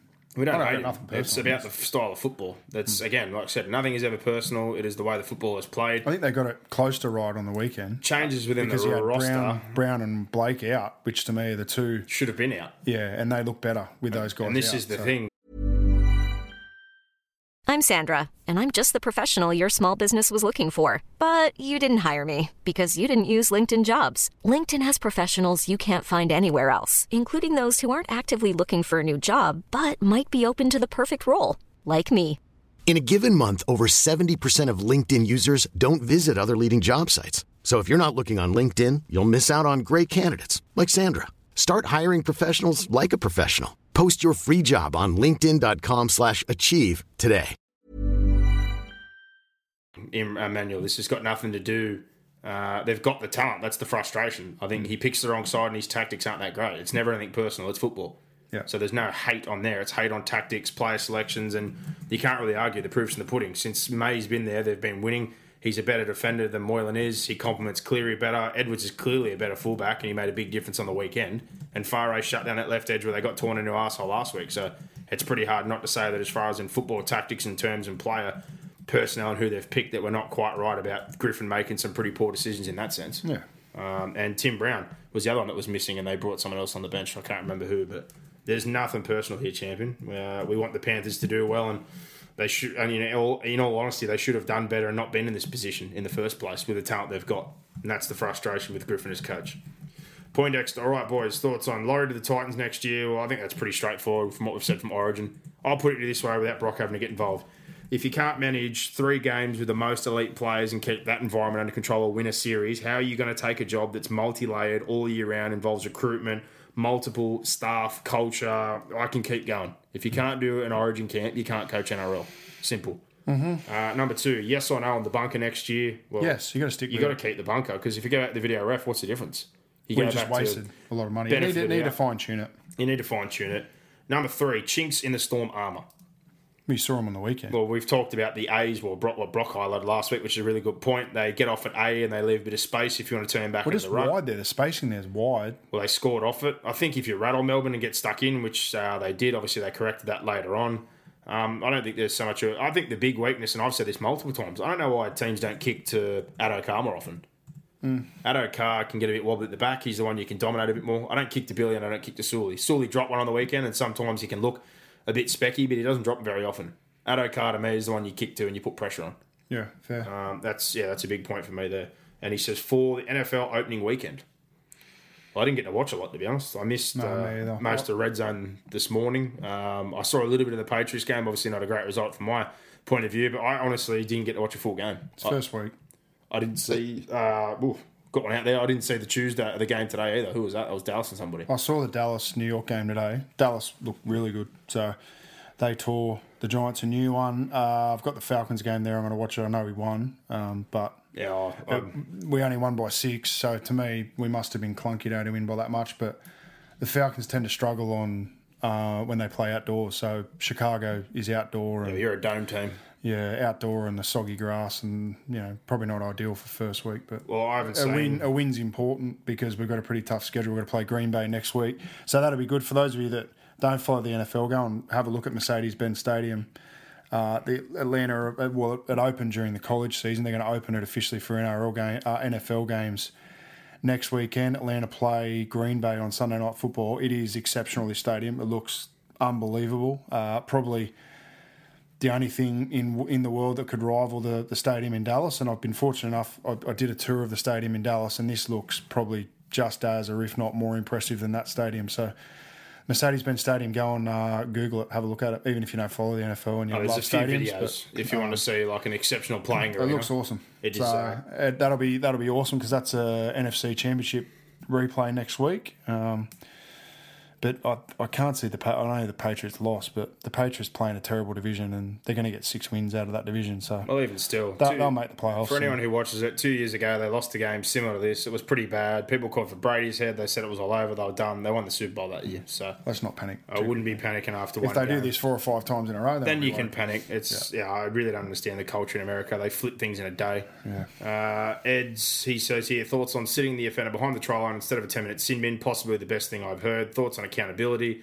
Until someone becomes accountable, I believe nothing changes, and show me another business that it is acceptable. Five minute sin bin. Well, we've said five minute sit bin. People have said a penalty and someone drops off. I don't think you can just go penalty straight away. It's not touch football. yeah, and That- you can't do yeah. it first up. Like, how do you justify? That's playing with the fabric of the game. Is it is it three penalties and you know inside the ten or twenty and then you do it like you, it, we change way too many rules. The five minute sin bin used to be a part of the game. It was part of the game. That's not a massive change. You could bring it back, and the main reason and the only reason it might be used is for exactly this, the inside twenty stuff. So that is uh, what I'd be doing. And Brock said as well. We've been harping on that for almost two seasons now. yeah. Casper, I can't remember the last time a coach said that his team shouldered responsibility for their loss. It can't always be the ref. Well, hopefully, uh, more people out there are thinking like you are, champion. The Mad King, can we ignore the refs faulting for a second and just appreciate how good those four games were to watch? Well, I feel a lot better now. Yeah. Somebody enjoyed the games like I did. And he said, also, how good is it to see the Patriots get flogged and out- Atlanta start their inevitably glorious championship season of destiny with a win? Question mark. Hmm. Let's not go off too early. I was about to say, don't get too excited after one game. We led a Super Bowl 28 through, so Yeah, never ever call it until it's done. Zach Maitland, fifth and last, is the answer to crowd numbers as simple as two dollar pies and three dollar beers. It, would, it would get me in the gate. No. Well, again, I'm we're out here in the west. I don't care. Like if I've got to travel to Allianz, I want to know that I'm going to get there. Yeah. I want to be able to get in there on a train, and if I'm getting on a train, that it's going to go right to where I need to go. I don't have to. I, I can sit down. I don't have to pay. Uh, there's plenty of trains going. There's plenty of seat peop seats for people to sit on uh, on the trains, and there should be buses there ready to go. I don't want to stand in queues and fuck around, man. Like I don't know. In America, man, it was just bang, bang, bang, train, train, train, train. You in, in, everyone's in, bang, in. And then when it's when you go uh, going out, like it's bang, everyone's out, done. but I think the same thing again. They've They over they overcompensate, not we undercompensate. Like I, I got off, I got off. Um, I went to the Parramatta South game. We got the train in and out, and it was a fucking nightmare. They've got they had a, a, a four carriage train leaving Penrith at I don't know what time it was, six o'clock, and it was full yeah, but they basically full. And then on the way home, you got to wait. Like we missed three or four train. Like we had to wait pretty much an hour from when you leave the stadium to get. Obviously, it's a pain in the ass to get back to Lidcombe. That's a pain in the ass about um, Homebush. Then you got to get off and go and find your train, whether you're going what direction you're going. And then when you get there, they don't have enough carriages, and everyone's squashed into them. It's just a nightmare now. I, I, I totally understand why people don't go. no, and we do it even when we go to ANZ. You, Penrith's perfect because I can get my wife to drop me down there. Well, and she can pick me up. That's fine. That's yeah. fine. But, But if you don't I, support I don't Penrith- support them, so I, I rarely go. No, neither do I. And same deal. But if you want to go to ANZ even and watch when we drive, you got to get a bus, and there's not enough buses, and you got to go back to a parking bay, and then there's only one way out, and you're going I can I can bear road. it for the big games. Oh, oh, we do it for the big games, for Origin yeah. and Grand Final, but that's like I said, they're the only games you really go to. And we we jet early. If the result's done, we're out because I know that it's going to save me an hour in travel. And you know we've done it often enough. We know sort of the roads to go and where Yeah. to go. So well, you went to Union that way, so you know Yeah. the place back to front. But yeah, Uh, Sean, who replaces Smith as the Australian hooker as soon as he retires, and who's the long term, the longer term option? Well, I don't. I think he might retire at the end of this World Cup. Do you think? I If they honestly, win it, you don't think so? honestly don't know. The way he, he talks, he just wants to keep playing until he's not good enough. He, he doesn't seem uh, in the Croncall Thurston mold where he looks like he's done. I think he wants to play Origin and Australia until he's finished. I Well, I he- got no idea who's the best. Whoever is the second best hooker isn't I would have nowhere been. near him. Like who was it? Who would be the backup hooker for, for Queensland? I would have said Friend the last couple of years, but I don't think this has been his best season. I would have said McCullough This year, I would have said McCullough, but But right now, if, if Smith went down, I don't know who played. I now. think Friend would still get the nod. But that's again hard to go on. If you're going off the two Origin hookers, in being those two, it'd be Pete. And yeah, that's what I mean. It can't be Peats. And Friend played There's- for there's Australia last year. He was part of that squad. You'd assume he'd be part of it again now that McCullough's out. Two or three nines ahead of Pete. I think it's still Friend, but even him, he's been patchy this year. I think he's got way too kick happy for some reason. He still does a lot of that dirty work. He needs to get back to basics. Hmm. But he's the one. He played last year in that squad. Mal brought him in. I think he'd be the first one up if Queensland had an issue there at nine. It's definitely not Peats. And as far as the New South Wales perspective, it's it's none of our hookers. That's what sure. makes me really confident about them winning it. Like, look at the nines for the teams that are remaining in the competition. You know, you got Friend, who I don't think is in great form, and then you go Parramatta, Cameron King. He's a, he's a makeshift. He wasn't their number one at the start of the year. He's steady. You go to uh, well, that's Well, Brisbane don't have Brisbane nine. don't have one. Penrith, Peter Wallace, yeah, okay, solid, but he's not great. He's a makeshift nine. You know, Cowboys. I think they're better off with Rain. I still stick by that. I think Wallace yeah, I does agree. a job Well, for that's you, what I mean. but Like he you gets look across the the, comp, and he's just clearly the best nine by a country mile. Well, they just need to hold the ball. Yeah. The other day it was very uncharacteristic, but uh, I, I'd still say that it, it's Friend, and longer term it'd probably still be Friend. And if was, McCullough was healthy this year, I thought he would have given him a real run for his money, but obviously he's not, unfortunately. Sean Field, what purpose do coaches press conference after a game serve? Just whining after every loss. Yeah, It doesn't look like much at the moment. They're, they don't give you a whole lot constructively. And again, I don't want to toot some coaches' horns, but there's only a few to me that give you a lot. I think Trent Robinson's good. Trent Robinson explains things. I think Bellamy can point out some things. It's it's also like some of the player interviews. Some of the player interviews are terrible, and then you get someone like Cronk who stands there and basically explains to you exactly what went wrong in detail. I don't want to listen to 99% of players and 90% of coaches. there's not many Just that dribble speak shit. well. That's for sure. Uh, It's like they're all they're, they're all doing the same fucking thing, but Ah. they all, they're all trying to hide all their fucking secrets. It's 100%. ridiculous. Wombat again. He says, "How can we expect kids to respect refs from the media and high-profile coach uh, coaches bag them relentlessly?" Agree. Well, Agree. He said this the other week. I tell you what, if you were a young referee, it's going to be pretty hard. to And that's stick what around. Todd Greenberg said today. He said, "Look, I'm I'm not worried about the referees on the field. Like they're going to get some right, some wrong, whatever." He said, "I'm worried about the under nines team next year that walk out and there's not a referee in the middle to referee the game." So you talk about grassroots, like we saw- participation is one issue, but referee participation is another. So We saw in our area, Oztag ref got punched the other week over Yeah, like a oh, Division ridiculous. Eight final where they're getting beaten. Oh, don't get me wrong. You get some shocker refs at, at No, but Oztag, but, still. who gives a shit? You're playing social Oztag. and you're losing. Like Who you're losing. cares? Yeah, but you're losing blatantly. Like you can't. Bloody hell, we, we've been dusted bloody Ah. a couple of times this year in Oztag, and we've had some shit referees and shit calls go against us. You just cop it You're literally there. because we're not that good a player. If we were good enough players, we'd have better referees, I reckon. We're, we're older. We've had injuries. You're going there for a runaround. You're not going down there to win a fucking NRL grand final. right. It's not the NRL. It's bloody St Mary's on a Thursday night. Yeah. calm your fun, and you wonder why people don't want to referee. Exactly. Some absolute nutbags out there who've never played a game who get G'd up over a Div Eight game Oztag. Yeah. crossed. The Buckster. Uh, do you think it's ironic Flanagan had a whinge about refereeing when a few years ago his side benefited from seven tackles set? Oh, it's ironic, but I don't think it came into his thought process. No.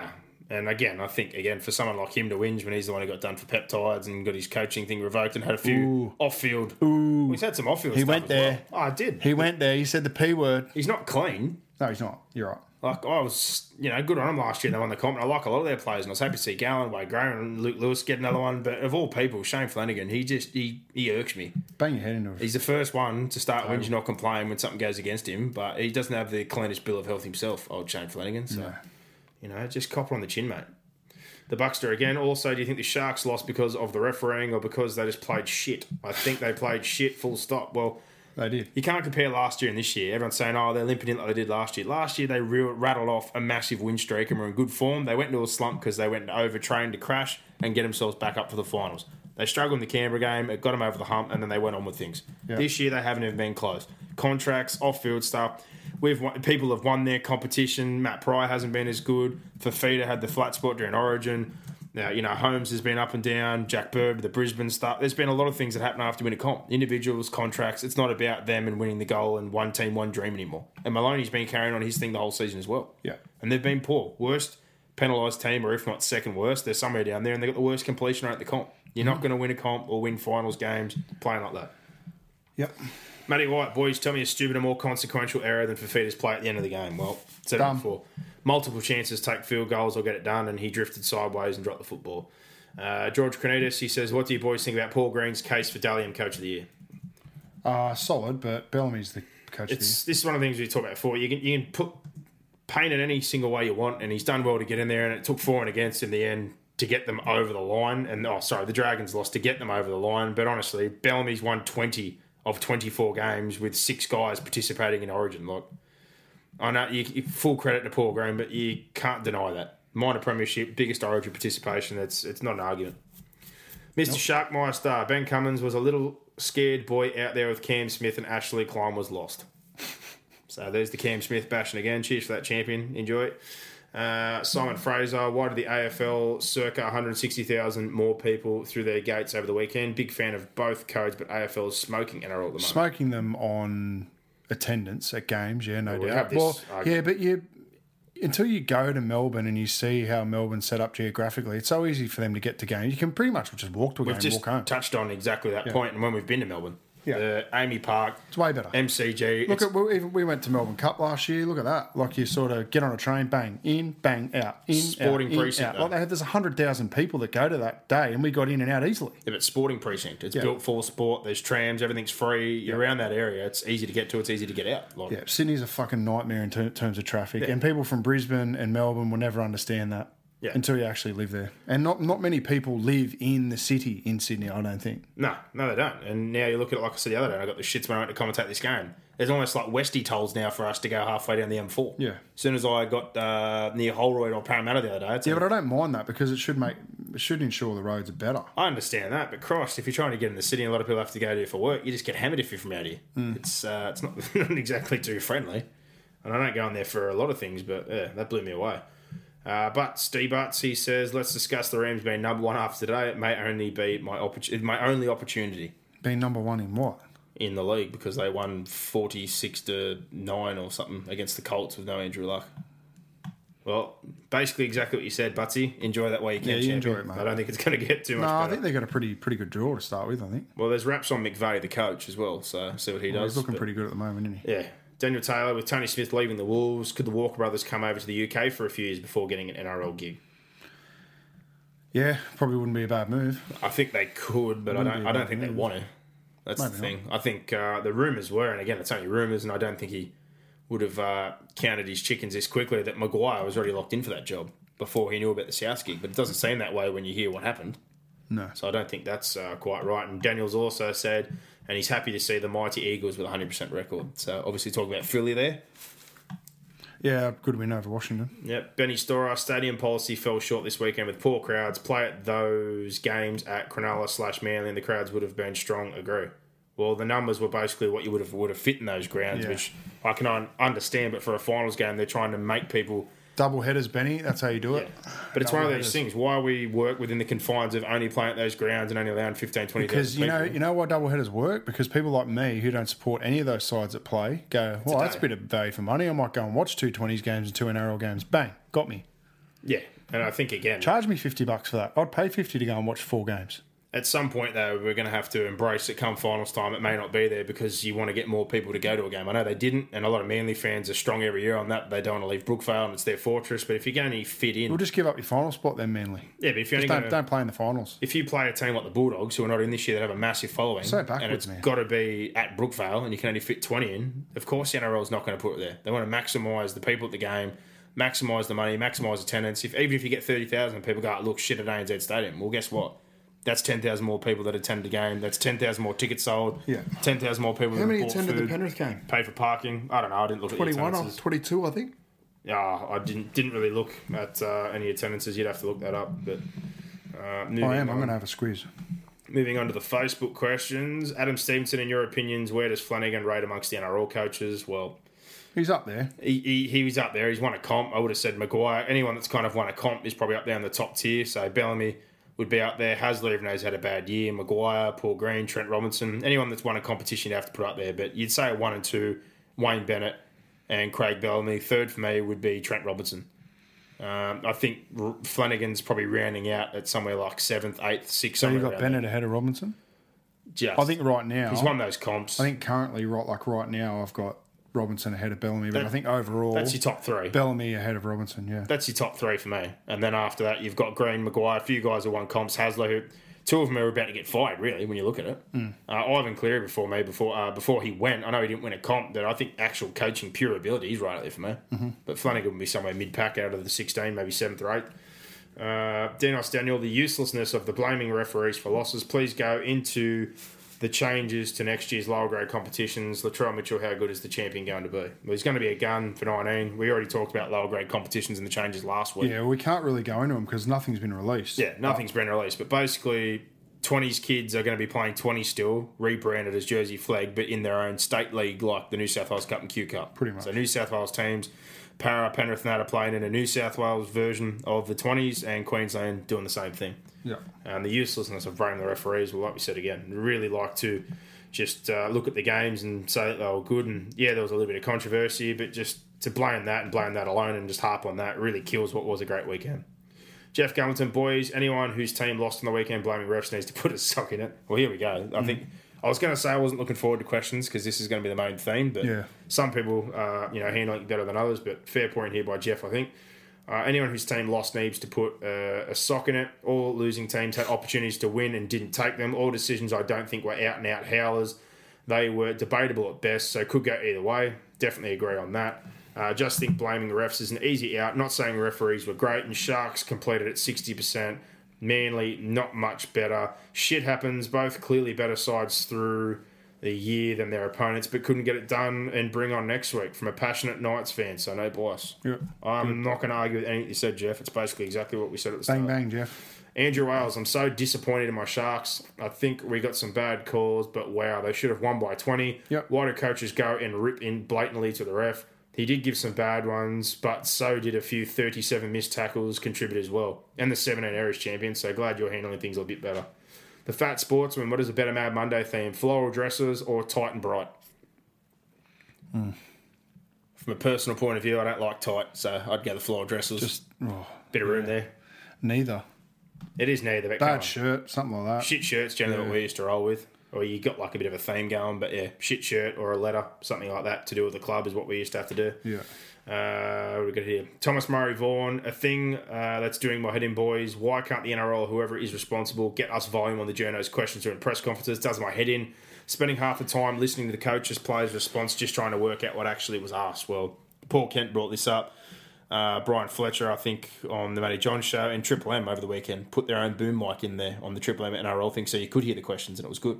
So, Yeah, good idea. something they should address and can't Yeah. blame them for that champion. Johnny Juice, sick to death of players throwing the ball away and refs feeling forced to blow a penalty. Have the balls to call clear milking a knock on. Uh, being held around the legs doesn't make your arm stop working. Slater, it's common sense. Melbourne were gifted six free points and one by two. Well, there's a bit of Melbourne hate there by Johnny. Yeah. You're saying that he's flopped around champion, but if you watch the replay, is the tackle completed or is it not completed? He has tackle around the legs, that's fine, but if the tackle tackle's completed, why does Alvaro bomb on top of him? Yeah. I'm not knocking the legs tackle. We've said before you don't get enough credit for it, but if you're the second man coming in, basically clear point, not trying to argue with it all, you can't flop in. The tackle's complete. Yeah, he's can't. found his front, he's on the ground. He was already back to his hands and knees. Alvaro can't powerbomb him after Unless they come, they change the rules and say that if it is a legs tackle, you are allowed to flop in. Yeah. But at the moment, that's not the rule. Then Alvaro's come from It's behind. just a slowing tactic, and that's what they're trying to get out of the game. So I can't agree with you on that one, unfortunately. And again, I'm a Melbourne fan, but it's pretty straightforward. If you chop me at the legs and I find hands and knees and I'm fighting to get up, you can't have a second bloke. I've then won that ruck. the top. So That's I've a tackle. ruck. That's a tackle loss. So you, you don't have any right to slow that play the ball down. Yeah, can't agree on that one. Evan Neat, uh, Parramatta a chance, and what does Corey Norman need to do to push into the elite? Well, there's certainly a chance. They proved that in the weekend. Um, more surprised again with Alvaro and Mannah in the front rows that we've talked about. Just didn't think with them and Takairangi at centre they'd be such a threat, but they're a reflection of their coach. He's tough. Um, they get stuck into teams. They rip right in on their best night. They can play some really good football. And look, let's face it, they've now got two fi- home finals because there's going to be more. There'll be more Parramatta fans there than Roosters fans if they get through to that game. yeah, Parramatta fans will come out of the woodwork from everywhere. Oh. So, we know a few. and of them. Roosters aren't uh, well attended. No, not in general sense. No. So, you know, I, I think at, at worst it'll be a 50 50, and the Parramatta fans will be more vocal, in my opinion. Well, So- you remember grand final 09, your mate, my mate Brett, uh, we went to the game where they played the Tigers and it was a stinker on Monday night and there was barely 10,000 at the stadium and they were Yeah. booed off the field because it was like an 8-6 game. It was terrible. And then when we went to the Titans uh, final where they ended up losing, it, was, full. just Parramatta fans. Yeah. And grand final day, there was 80,000 jerseys. They found them somewhere. Yeah. So Parramatta has a massive following when they're doing well and they're definitely going to come out and support their team. Uh, Zach Rivera will Rooster get out of second gear, or the Roosters get out of second gear. Also, I remember when Ferguson was actually good. Now he's trying his best to fill in SKD's shoes. No, he does some good things and some bad things, Ferguson. It's more the rocks and diamonds. I get that, but if you look at his yardage work, for anyone that watches the game from a pure standpoint, some of his yardage carries in the back end of the year have been outstanding. Um, he caught a few real hard balls the other night. The one he threw back in was crazy, sure, but if you watch his game as a whole the other night, he was actually pretty good. Yeah. Uh, Daniel Ayelu. Parafan here, it seemed fairly clear from Saturday's game that Alvaro and Mannah just don't cut it as starting middle forwards. The injection of Matagi and Edwards changed the game as more dynamic runners and helped our competitiveness in the ruck against a good Storm pack. Do you think starting Matagi, which BA did for the beginning of the year, would boost our chances? Uh, and as longer term solution with Mannah seemingly retiring soon, do you like Kane Evans' prospects of developing into a quality middle forward, or would you go after someone linked to the club like a junior Paul? No, I like that signing. Well, addressing everything, Evans is much better as far as his impact of his carry. He's got a good bump, he has an offload, and he's got footwork, and he's more mobile. I agree with you with the Matagi thing. We've said before, we think Alvaro and Mannah, it's hard to win a comp, those two starting at Yeah, prop. but Matagi's going to be starting. what he's doing, I think, is he's getting those two guys out there to do the dirt work, and then he gets Edwards and Matagi on after they've been in that grind to try and make an impact. I don't think he wants to split them up, which, again, you could split them up, but I can see where he's coming from because you don't get a lot of offloads, tackle breaks, or impact from those two. So I think he's just going, you do, guys do the spade work for the first 20, and we move on. I've heard the Paulo rumours as well. Let's put it this way: if they've got the money and they can get Junior Paulo to come back and join Kane Evans, Sui Matagi, Edwards, and with Ma'u and Tepo Moreau, who I think's been a bit better in the back end of the year, that's a real quality forward pack. Yeah. But Mannah retiring soon. I don't think that's going to happen. Didn't he sign a three-year deal back in the last year? I'm pretty sure. Uh, I think a two year deal, maybe. I'm pretty so I think he's got at least another year. I think he's got another two, unfortunately, Daniel, but I'm not disagreeing with you there. They need more leg speed in the middle, that's for sure. Josh Davies, new strength and conditioning coach for the Warriors. Alex Corvo, do you know anything about him? How do you rate his fitness in being a successful team? Well, fitness is obviously part of a season, what you do, preparation, sports science, all these things. And you couldn't have a better pedigree than Alex Corvo. He was at the Melbourne set up for 10 plus years during their period of dominance. He was with the Australian setup, and now he's at Brisbane. So I think that speaks for itself for the clubs and obviously being involved with the Australian camp for such a long time. Alex mm. Corvo is one of the premier strength and conditioning coaches. And his next player as well. He played some front row, I think, at Canberra a handful of games. But mm. uh, yeah, he's been around. and He's done a lot of good stuff. So yeah, if you've spent 10 plus years Brisbane, Melbourne, Brisbane, and Melbourne. Yeah. plus the Australian Not a bad record, yeah. for I think I don't know if he's still with Australia or not, but I'm pretty sure he did seven or eight seasons there. So um, you couldn't have a better pedigree, that's for sure. Scott Lockyer, would you rather your team miss the finals or get embarrassed in the grand final? Oh, I'd rather not be in the finals than get embarrassed in the GF. I experienced that when Melbourne got smashed. Uh, when was that? Oh eight. That was an awful feeling, and they were cheating in the end. It found out, so well deserved. But that was a very dark day. I'd rather not be in the grand final than watch my team get hammered. That's for sure. Uh, and he says James Roberts can't defend. What does he need to do? We spoke about that earlier, as far as inside shoulder and all that. And he says, who would you put in seven, one, and fourteen for the Broncos? Well, if Boyd's back, We spoke about that. he plays one, but yeah, we spoke about some changes to make there. Chris France, he says coaches are egged on by television commentators whose reflexive impulse is to dispute decisions rather than calmly analyse them. The referees are almost always wrong until proven otherwise. Having whipped up the controversy with their inflammatory remarks, the coaches and commentators have the gall to suggest crowds are staying away because of poor standard of refereeing, not because of the negative impression of refereeing and the game itself. They have created this beast. What are your thoughts, boys?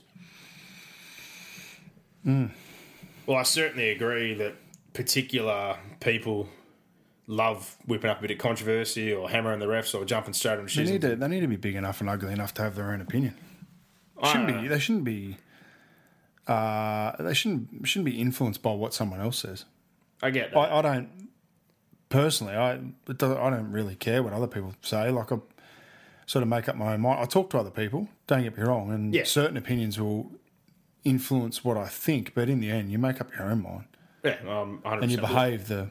what Gus says or what anyone else says when they're on TV doesn't bother me. I, I'll watch games again a lot of the time, or I'll look at some replays, or I'll try and find stuff on my own if I disagree or I'm not too sure. Yeah. I watched the Melbourne game again. Uh, most decisions I, was, decisions I was fine with. I was happy to admit that the first one was 50-50 for me. If they called that a no try, that's fine. But where the pass left the hand, it was very close to Orva'a's hand. If the touch judge can't see it, from which he's view he can't, and they can't rule on it, you can't take it to the bunker and change that, which Yeah. you wish you could, but you can't. So it's an unfortunate decision. All the penalties I didn't have a problem with. Um, the head eyes, the elbow, the one we just spoke out of Johnny Juice, that one's straightforward. If you get chopped at the legs and you're standing back up, you can't flop in. The tackle's complete. Um, the Takairangi one off the ball, that's the same thing again. Compare that to Maru if you're watching slow mo. Cronk holds his ground. Maru changes his line. There's there's so many things, but basically what you're sitting on. Some of the coaches need to take a good hard look in the mirror because most of them don't own up. Uh, more of them would be better off being critical of their teams and addressing some problems rather than all of them trying to hide their tactics or deflect and take the pressure off their side. Some of the commentators do it as well. I completely agree, but half the time I think they're you know you're trying to justify your job and being on TV and whip up a bit of controversy, which they will and do. But anybody out there, much like yourself, form your own opinion. Don't look at people on TV or ex players or experts in comments. Look at it and tell like get your own opinion. Pretty straightforward. Don't be influenced by what the media says just because somebody's played 300 games or because Gus has been on your TV for 20 something years or whatever. Be a big enough person to be an individual. Look at it, see it for what it is, have your own thoughts on something. Diego Montoya with the Walker Brothers football style trouble Melbourne with their regimented defensive patterns. Side note, Parra did a great job, but we helped uh, but were helped along by a very un-Melbourne like performance. So I don't know why people are saying they found a way to beat the Storm. Well, the Walker brothers football, moving the ball around, uh, extra offloads, trying to move teams around. I, I again in the NFL, I question some of their tactics working. Um, I think some things they do will work. I think some things they do won't. All the short kickoff, short dropouts, and all that teams will be better prepared for it in the NRL. Um, teams train obviously full time. They have time to do video. Unlike up the Queensland Cup, there's some guys that are full time, some aren't, and the dudes that are full time are focusing on the NRL side of things. They're not watching video of Q Cup sides. Yeah. Uh, I think that they, they bring a lot of good things, but against the Melbourne side, no, I don't think the Walker brothers. They like to play sideways, offload, move the ball around. Melbourne just hold their space when they get their hands on someone. They're just going to get numbers in, slow it down. I, I don't know if it would work against Melbourne.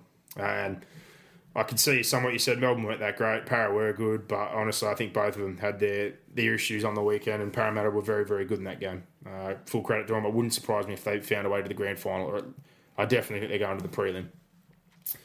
Jay Smith, where to begin, boys? I'm sure you fellows will cover the controversial stuff in depth, but is it fair to say after everything that if the Sharks can't beat the Cowboys without Thurston Scott and a bunch of injuries, definitively that then don't whinge at the press conference like that, you just didn't deserve to win, period. Well, can't agree anymore with that. David Crellin, are people forgetting that before the ref was asked to give an opinion, try or no try, the video ref went with benefit of the doubt towards the attacking team. I think this is what I was talking about earlier. If you went back to it, still probably went Penrith's way unless you can prove it. Uh, so if there's even a shadow of doubt, they go with the attacking team. Two different scenarios in Panthers Manly game. Peachey try, you can't really say he didn't touch the ball. Uh, Uate clearly drops the ball. Walker no trial was a bit tight and probably should have gone benefit of the doubt. Well, we agree with that one. We spoke about it before. If it was, you can't really agree. Zach Maitland, he said, yeah, for the ref for bad. He's just reflecting on all the stats. We've talked about the Sharks many times, so we're not disagreeing with you, mate.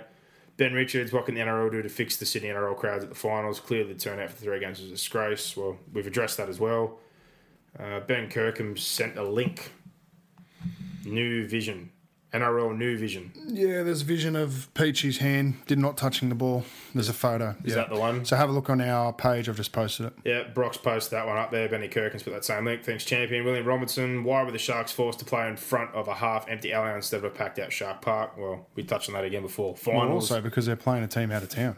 yeah, finals. Bigger, uh, bigger crowd expected. Want to get as many fans in as possible. I don't know, but Well, it's good for one, good for all. You can't have rules for some, rules for others. So they're either all got to play there or none. Yeah. Uh, Daryl Parker, I reckon Gallen's over involvement killed it for the Sharks. Sure, the halves should have taken a shot at field goal instead of him taking another hit up from 10 metres out. I think you touched on that before. And I said about Fifita's Yeah. carry being over the top. Matty Ballantyne says, Hey boys, what gets people to the ground? Well, we've touched on that one a million times. And he says, When the Mayweather McGregor fight was announced. The publicity was extreme. The sports channels in the US wouldn't shut up about it. In the middle of it all was the two fighters just giving it to each other. That's what sold tickets, hatred and the drama of it. So how do we get that in the NRL? The Cowboys versus Sharks have history. The seven tackle incident, rivalry drama, hatred. Is that the secret? Have a good show. Love it every week. Yeah. Well, stop talking about refs because that deflects from the games. Yeah, Should and be talking about the games. we talked about it in Origin again this week. Uh, again, you watch the NFL and all the other sports we enjoy. People actually have an opinion. We look at Origin, and there's a nine day lead up, and it's all quiet, and there's not a whole lot doing, and they'll find absolutely any story that someone's got a flu or fell off a bike at training, but you can't even get a comment out of a player about Yeah. the game. They just deflect and say, "Yeah, we've had a good preparation." Rah rah. It's They're boring as robots. Robots, robots. Boring, boring. Talk about the game. Referees, same deal. Give us something to work with if, if they Yeah. were willing to stir it up and Boring. this revenue share model we've talked about, they're going to need to give more than what they're giving right now. Absolutely, because otherwise the revenue's going to go down. Exactly. That's the big thing they're getting committed to. So we'll see what happens in that circumstance. Jordan Palmer, will you boys be heading to the Central Coast for the Legends of League Nines comp on the 18th of November? Should be a good day for a piss up. Uh, we have football by then. Yeah, no. So we're going to be going. four or five days a week. Training. Especially if it's televised, I won't be going. Yeah, well, we've got training and stuff like that coming up, so it's going to be a bit difficult to uh, run and gun for this time of year, unfortunately, mate. Mitchell Lawyer, I'd like to hear your views on whether all the refereeing complaints are legitimate. Three of the four games are heavily influenced by controversial referee decisions, but were all the blow ups warranted? Definitely not. Um, I think I said it earlier. The video ref boss clarified most of them, and then Billy Harrigan, who I have a lot of faith in, clarified yesterday, and he said he agreed with all the decisions. He was happy with the Walker one, the Melbourne one not being able to be seen to be forward and touched. He was also happy with the Peachey one as well. So, um, you know, everyone's got their own opinion. If you support one of those teams, obviously a bit harder, but I'm sick of people deflecting from the games. Justin Visa, TV stations can superimpose logos on the field, but should you introduce something similar at the NFL, their 10 yard line to determine chases offside? Keep up the great work. Well, again, We spoke about it earlier. talked about this about the line and the camber in the field and does it work? A lot of people have done it. Can they do it? Uh, I'm sure they can, but something they need to look into. Bo Anderson, whatever happened to the knockback? Unless the ball goes at least a metre backwards, the refs are always calling it a knock on. Bring back the knockback. Well, we've seen the standard this The year. The Fifita one was a, was a knockback.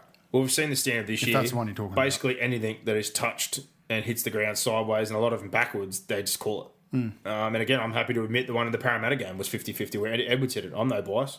You thought No, I, th- I thought it went back. there you go. And Orvar played on and scored in the corner. So I'm showing Melbourne Melbourne didn't play to the whistle on that. Addo Carr certainly didn't. He had a Barry Crocker, but um, yeah, hard to hard to pick what is and isn't a knock on anymore. That's for sure.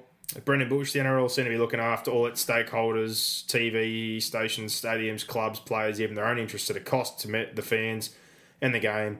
Is it too simple for the NRL to package the game, then sell it to the TV and streaming service for the best bid? They might lose millions, but gain some integrity. Interesting.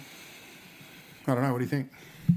Uh, they're obviously looking out for all those stakeholders more than the fans, somewhat, because that's where the money comes from. And I've said it before when people talk about crowds and games and all the other bits and pieces. Numero uno at the end of the day for them is the advertising dollar. What keeps things on TV? People that are willing to pay for money, is put ads on the game. That's what keeps the money coming in for grassroots and all these other bits and pieces. Yeah. Without TV, without sponsors, without money, without the stadiums, people like ANZ who are paying for clubs to be there instead of say the Tigers going to Leichhardt and losing fifty grand the night for security, food, and all these other things. Clubs are, at the end of the day are businesses. The NRL is a business. I know they need to look at the grassroots and us because we're all stakeholders in the game as well. But at the same time, all the money, all the big dollars, that's where it's coming from. So that's the harsh reality of the big bad world, in my opinion. Yep. I don't know if you've got anything else to No. add to that. but Roll on. It's a no-win situation without all those stakeholders. We don't have the money to have the game and have those players. And, Yeah. um, yeah, it's you're handcuffed to it really. Matteo Grasso, to a point, I understand the Sharks fans feeling hard done by, but I thought Gallen and Fifita both made some terrible choices in the last 50 minutes of the game. They played a big part, and uh, what's your take on the blow up from Flano? Well, we've talked about that, and we agree with those uh, players. Adam Bain, a lot of controversy over the weekend. I heard Billy Harrigan say he thinks we need to fix the basics first. For example, to play the ball, forward passes, stripping, obstruction, Totally etc. Do you think this is the best route? Yep. Well, we've talked about it a million times. Don't call one, call all of them. Same as the blockers, uh, the forward passes, the stripping rule, etc. There's plenty of things that need to be fixed. Matty Hunt, how do you fellas rate the chances? My opinion, pants up at Suncorp. It's a three dollar good value with Cleary's kicking game being what it is on Saturday against Manly. Also, Bryce Cartwright with Cleary may be a winning combo. No. Nope. No. We've been there. We've seen that. No. Three dollars is great value. It's great value. I think they're a 40-60 chance. I think if you play the game ten times, I think they win it three, four times. Yep, I agree with you there, uh, especially the way Brisbane defended the middle last week. Yeah. And the last one here, Bradley Lewis says, just confirm the NRL's rigged for everybody. Uh, state of origin's rigged. Everything's rigged. So we're finishing a bit of a negative note there. Can't agree with you on that one, Bradley. If your team lost on the weekend, I apologise, but No, we don't apologise. Stiff shit. My Oh, yeah. team bloody ran second last. So. I enjoyed uh, the football over the weekend. But uh, yeah, that wraps us up. Plenty of questions, a lot of repetitiveness. So I apologise for that, but I always want to make sure I acknowledge each and every person's name and their question. So we thank you for that. But yeah, mostly about the controversies from the weekend. But before we move on to Mr. Gossip, a big thank you must go to Richmond Residential for their support this year of our charity. Richmond Residential, they are a strategic financial management consultancy. They deliver a broad range of highly effective wealth creation solutions for the commercial and non-commercial financial sectors. They offer financial strategy, home equity loans, commercial loans, financial management, mortgage restructuring, home loans, debt consolidation, leasing, broker services, refinancing, superannuation planning, everything you could possibly imagine to do with the dollar dollar bills, y'all. Its professionals have a strong client focus and their dedication will help you achieve the financial success that you want. They work with you and for you to get where you want to be. Contact them today on 0288244000. Follow them on Facebook and LinkedIn or book your complimentary strategy session and visit them at Suite 415 of 33 Lexington Drive, Bella Vista, New South Wales 2153.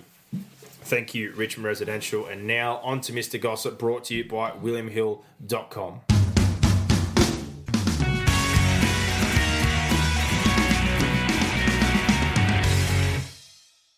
And we welcome back Mr. Gossip and the Panthers, mate. They live to fight another day, and what a weekend of finals games. Please tell me that you're not a Debbie Downer like a lot of people out there who are just finding any excuse they can to try and shit on four close games of football.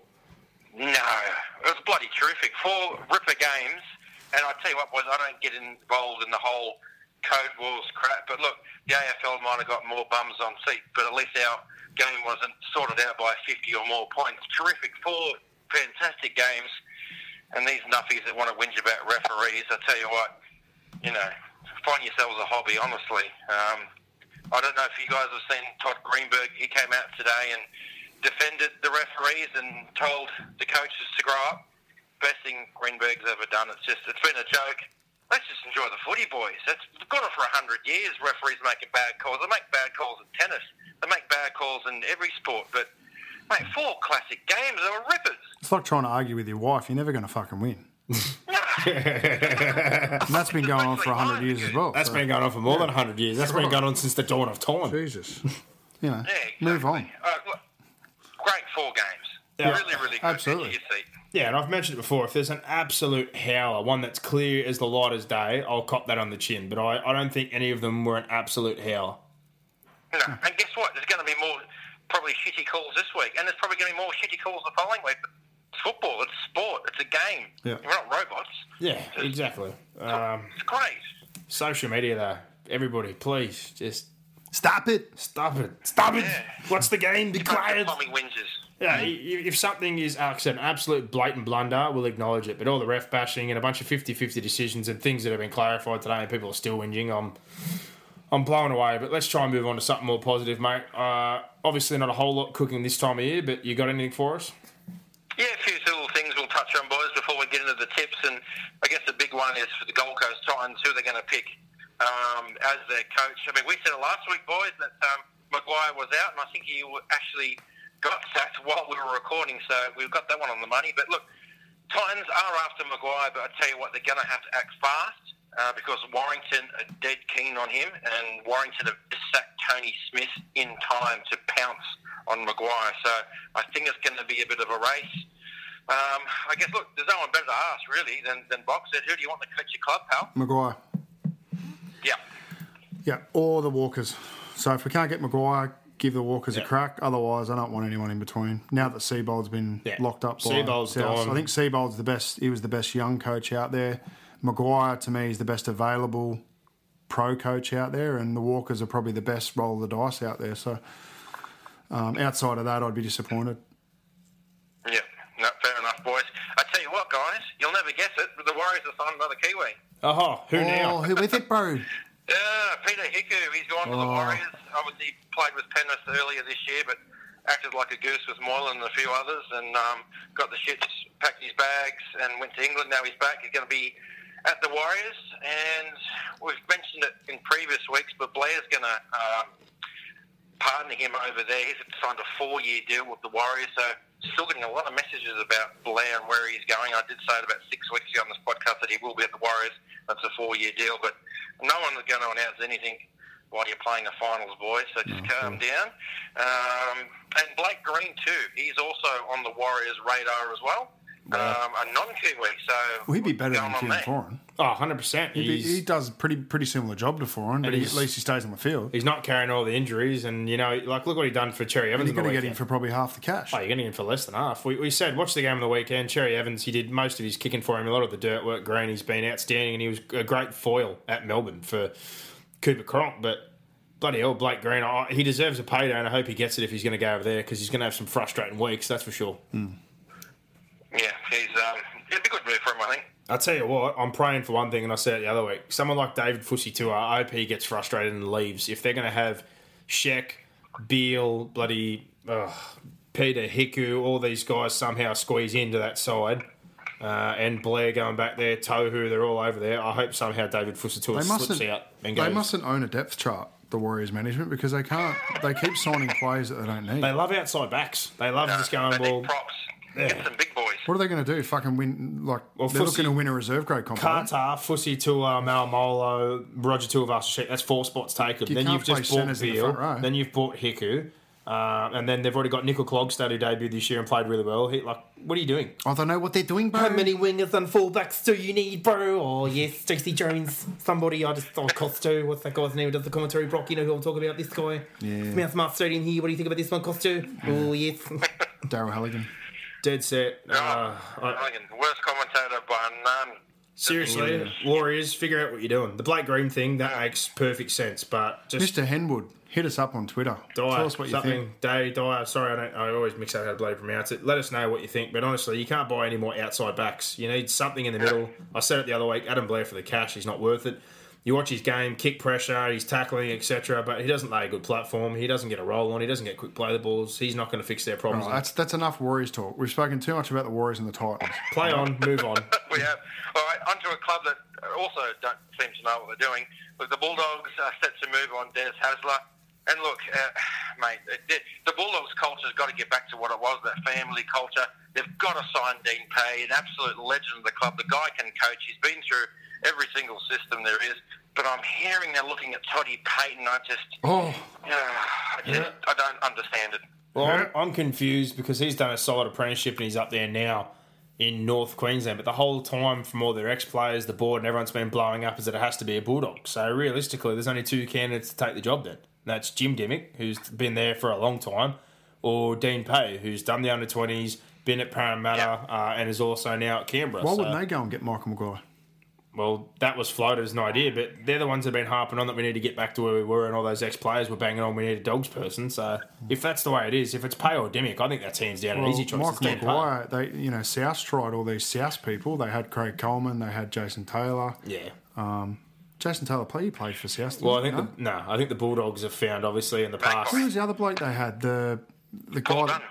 No, they had a, they had a, Arthur Kitinas was another one. They tried all these South blokes, and then they had their success. Jason Taylor took them to the finals, and then they got in Maguire, who obviously won them the comp. Well, I think- I think it's a little bit old school to say we need someone from our club to coach. They had Moore and all these other Just guys the that have been coach. Bulldogs. They've obviously done well. Yeah. I get that. They've got a track record of it, but for me, I'd be going for Maguire as well. Maguire's, again, like we said about Cleary, when there's a coach like that on the market, You go and get him. you act. And the Bulldogs, we said at the start of the year, they should have acted right then and there when things were looking bad and just snap Cleary up. And Yeah. they didn't. I, I, they go after Dean Pay, I think, especially if their board wants to be re-elected. If they sign an ex-Bulldog, they're ham and hose. But uh, I've got big raps on Dean Pay. I think he'll do a good job. But um, boys, on to Curtis Rona. Um, now, the money is that he's tossing up between Parramatta and Rugby. Um, he was almost uh, over the line with Parramatta. Um, agreed to terms uh, verbally, but hasn't put pen to paper because he's waiting on the ARU to come back with a deal that hasn't been done yet. So I'd love to keep him in, in the NRL, and geez, wouldn't he be a, an asset to Parramatta? Why did he ever fucking leave? Well, he's left because of money, clearly, and I can't blame him. He probably got a massive look, look, payday. look what the money does for you. rugby union. He's coming back a year later. Who wants to play rugby union? He went to the Western Force. He started off over there. I grew up over that way, I think, and they've folded up shop. And I know there's probably some nice kickers, and you get a Wallabies jersey thrown in regardless of what you've done, which he's got straight away. There was a but bloke there that only played four Super 15, 14 or whatever games that fucking got a debut on the weekend. don't So, start me. Cooper Werner could yeah, barely play first scratching grade. the bloody scratching the Mate, barrel. They they just seem to hand him out like they're hotcakes. But Mm. if I'm Curtis Rona and I love rugby league, I'm coming back. But if it's significantly more money and that's what he's going for, he's got a family. It is a business. Good on him. Take the cash if he can get it. But Parramatta, that'd be a pretty handy replacement for Radradra, as well as the young gun they've got, who just got named in the 20s team of the year, Greg Lilicio. So um, they'd be filling that gap nicely having those two available. That's for sure. And not to mention. Rona was a junior centre coming to the grades. I'd happily play him in the centres before Takairangi. Yep. All right, boys, let's end the gossip on a high note, and that's Trent Hodgkinson, boys. A favourite of mine. Obviously, he's, he's playing busted. He's got a, a knee that's about to fall off, but he's going to get a big payday. He's going off to Salford in the UK, so a, a great way to end his career and- and give Mr. boys Koukash. Oh, Koukash, Koukash, Marwan. Shit. Yeah. He might Well, lose his legs if he plays bad over there. Uh, Uh, well, I'll tell you what. good for Trent. He is he's a clean skin. He's a good bloke. He he done well at his time in Manly. He done well at his time at the Bulldogs. It didn't end how you would have wanted. Uh, it's been a hard school up there in Newcastle. I think the back end of the year proved that with him in there, he was good for Brock Lamb. He stabilised things. He's done his job. Obviously, does some outstanding stuff off the field and a real good bloke at the game. So, congratulations to him. Uh, go over there, cash in, enjoy yourself for a couple of years, and who knows, he, he might last a bit longer and get a, a bit more coin out of it. But he's certainly done well in his time over here, and he's got one thing that not many New South Welshmen can say: he's got a series win. Absolutely. Yeah, he, he won an Origin. He, he's won a NRL premiership with Manly. Um, what more could you want? The kid's done it all. So good luck to him, and, and just I hope they pay him a, a bucket load because he deserves it.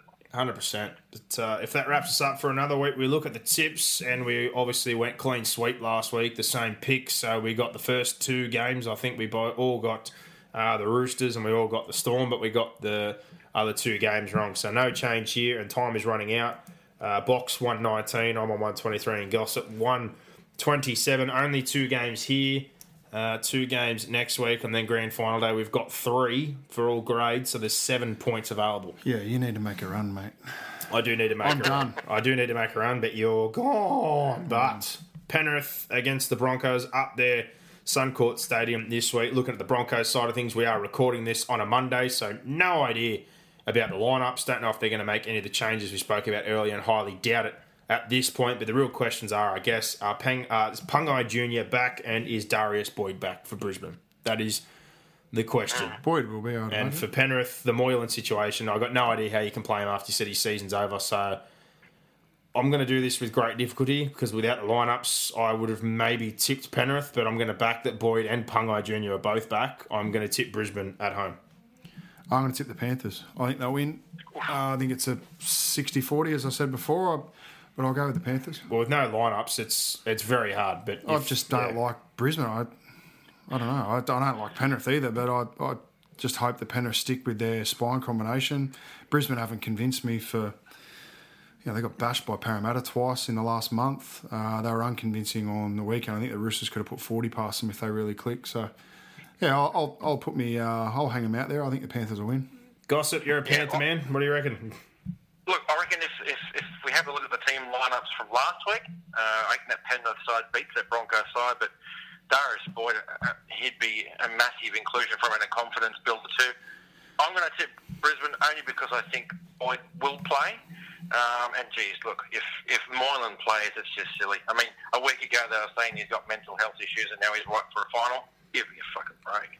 Hundred percent. I'm going to put it this way right now. Again, we're doing this without lineups, but if Boyd and Pangai Junior are out, and these odds that I'm about to say from William Hill are available, I'm backing Penrith. All right. So William Hill, the odds are the Broncos a dollar forty, Brisbane. Uh, sorry, the Panthers are three dollars. I, I don't think any final should be that far apart with the way that Penrith and Brisbane. That'll be our charity bet. Hundred percent, and I don't really blame you. You can have a crack at that one, but uh, three dollars for the Panthers, a dollar forty for Brisbane at home. Minus seven and a half is a line. One to twelve Broncos, three dollars, four twenty five for the Panthers. Thirteen plus Broncos is two fifty, and 13 plus for the Panthers is $8. And that is with William Hill. Remember, if you're going to bet on the NRL any sport, you do it with williamhill.com. Game two, looking at the lineups, uh, I don't think there needs to be a whole lot of discussion here. I think the Cowboys have punched well above their weight. They've upset, upset a team that people thought could rattle Melbourne or a few sides in the Sharks. Their grand final was last week. Um, if they do win this week or they make it close and dirty, full credit to them. It's been a massive season considering what they've been through, but I can't see them doing it again. So I'm going to go with the Eels. Yeah, I'll tip the Eels. Yeah, uh, Parramatta, they were, they were good against the Storm, I thought, although they, they lapsed in concentration a little bit, and uh, I thought Jennings was quiet.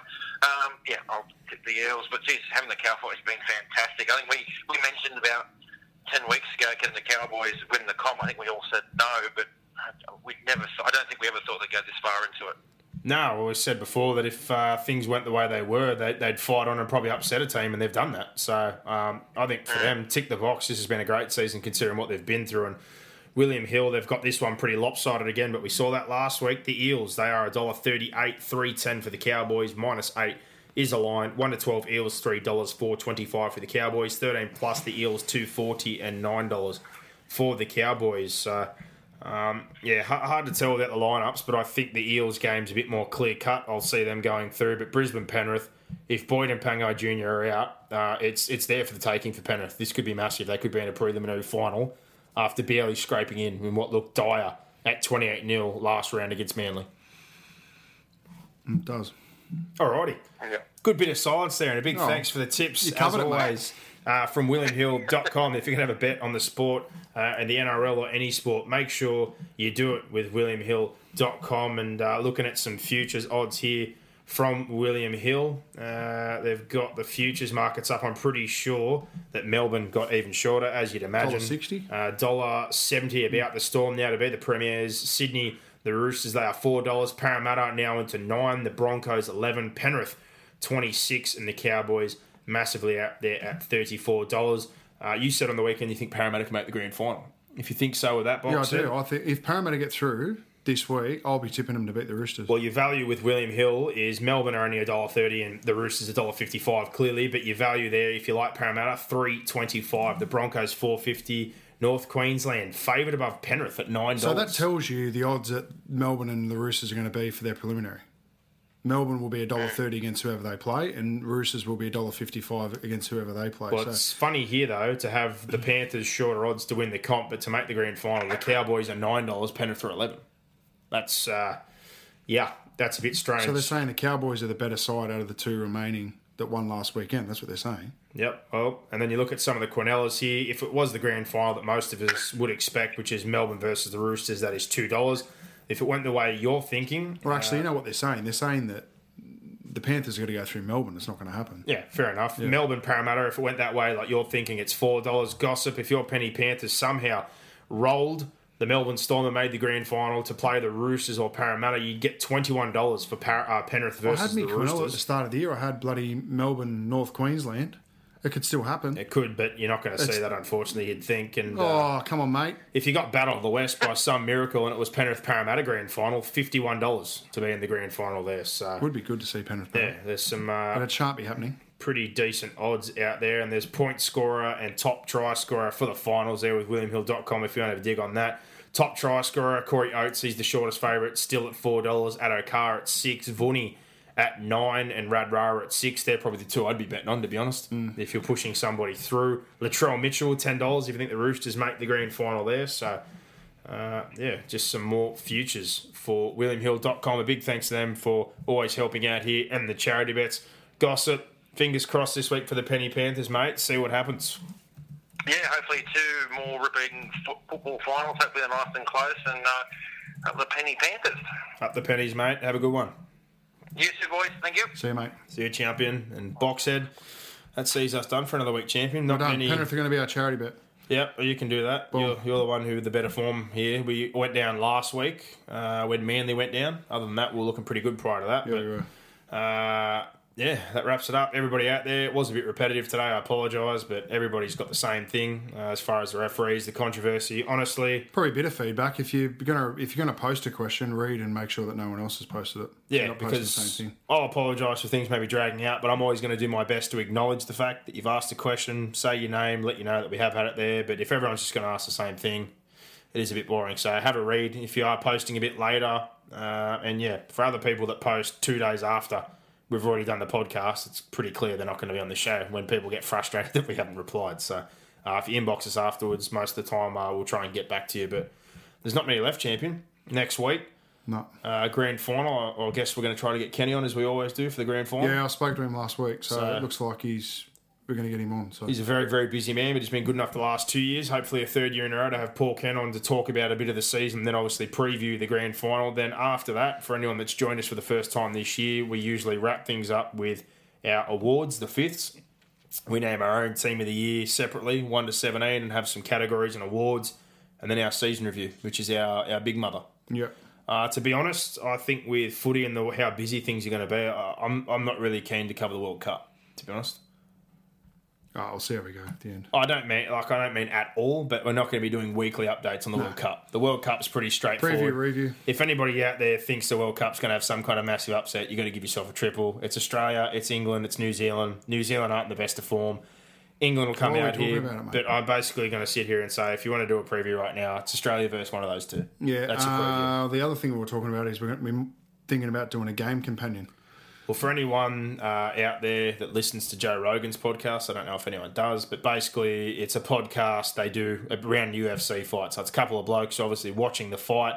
They're talking about it as it's going on. Uh, they're also just shooting the shit, having a bit of a chin wag as well. It's something that we might be able to do uh, for a game, and obviously, Well, let us know if you're interested in it. If anyone's interested in that side of things, So you'd have to record the game and play the game, and we'd be talking through, and you could listen as you watch the game. So, So- it'd be like watching the game with us, pretty much. It's basically what we do every week. We generally are pretty busy with footy and other bits and pieces. We we will record most games and watch it not long after, so we won't see the result. But if we're we'll record maybe up until half time and then play the game, so we're on I'm also live. looking into live podcasting. I'm not sure whether that's a possibility. Well, But two things we've got to look into more on the off season because it's hard now. There's been some changes uh, with our podcasting platform, so we're going to have to look into that. But uh, I've heard people talk about YouTube channels as a way to set something up like that, Yeah. and uh, obviously have a feed that way or live podcasting like Brock. So hopefully some big things coming uh, in the near future for next season, but just more highlighting for the rest of this year. Show next week, grand final preview, the fifths award show, and then probably a season wrap with a bit of World Cup. So realistically, probably four episodes left. beautiful. Not much fifth. I'm ready last. for a break. Yeah, and not much football, but finals this week to anybody whose team got eliminated last week. Commiserations, but please keep following the football. Enjoy the NRL. Panthers fans, good luck this week. The Broncos, the Eels, the Cowboys. Hopefully, we get two more cracker finals who will move on to face the Roosters and the Storm in the preliminary finals to make the NRL grand final. Thank you, Rich and Residential, and thank you, WilliamHill.com. Everybody, enjoy your week and enjoy your rugby league. Bring it on. Give us more. Give us more. Where are you going? Where? What, what, what, what, what's going on here? Is that it? Is that it?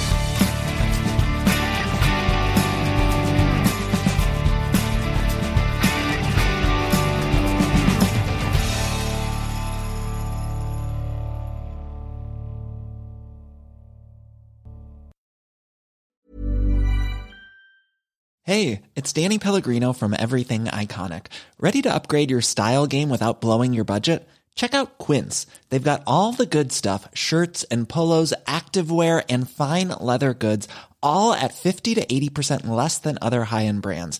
And the best part? They're all about safe, ethical, and responsible manufacturing. Get that luxury vibe without the luxury price tag. Hit up quince.com slash upgrade for free shipping and 365 day returns on your next order. That's quince.com slash upgrade.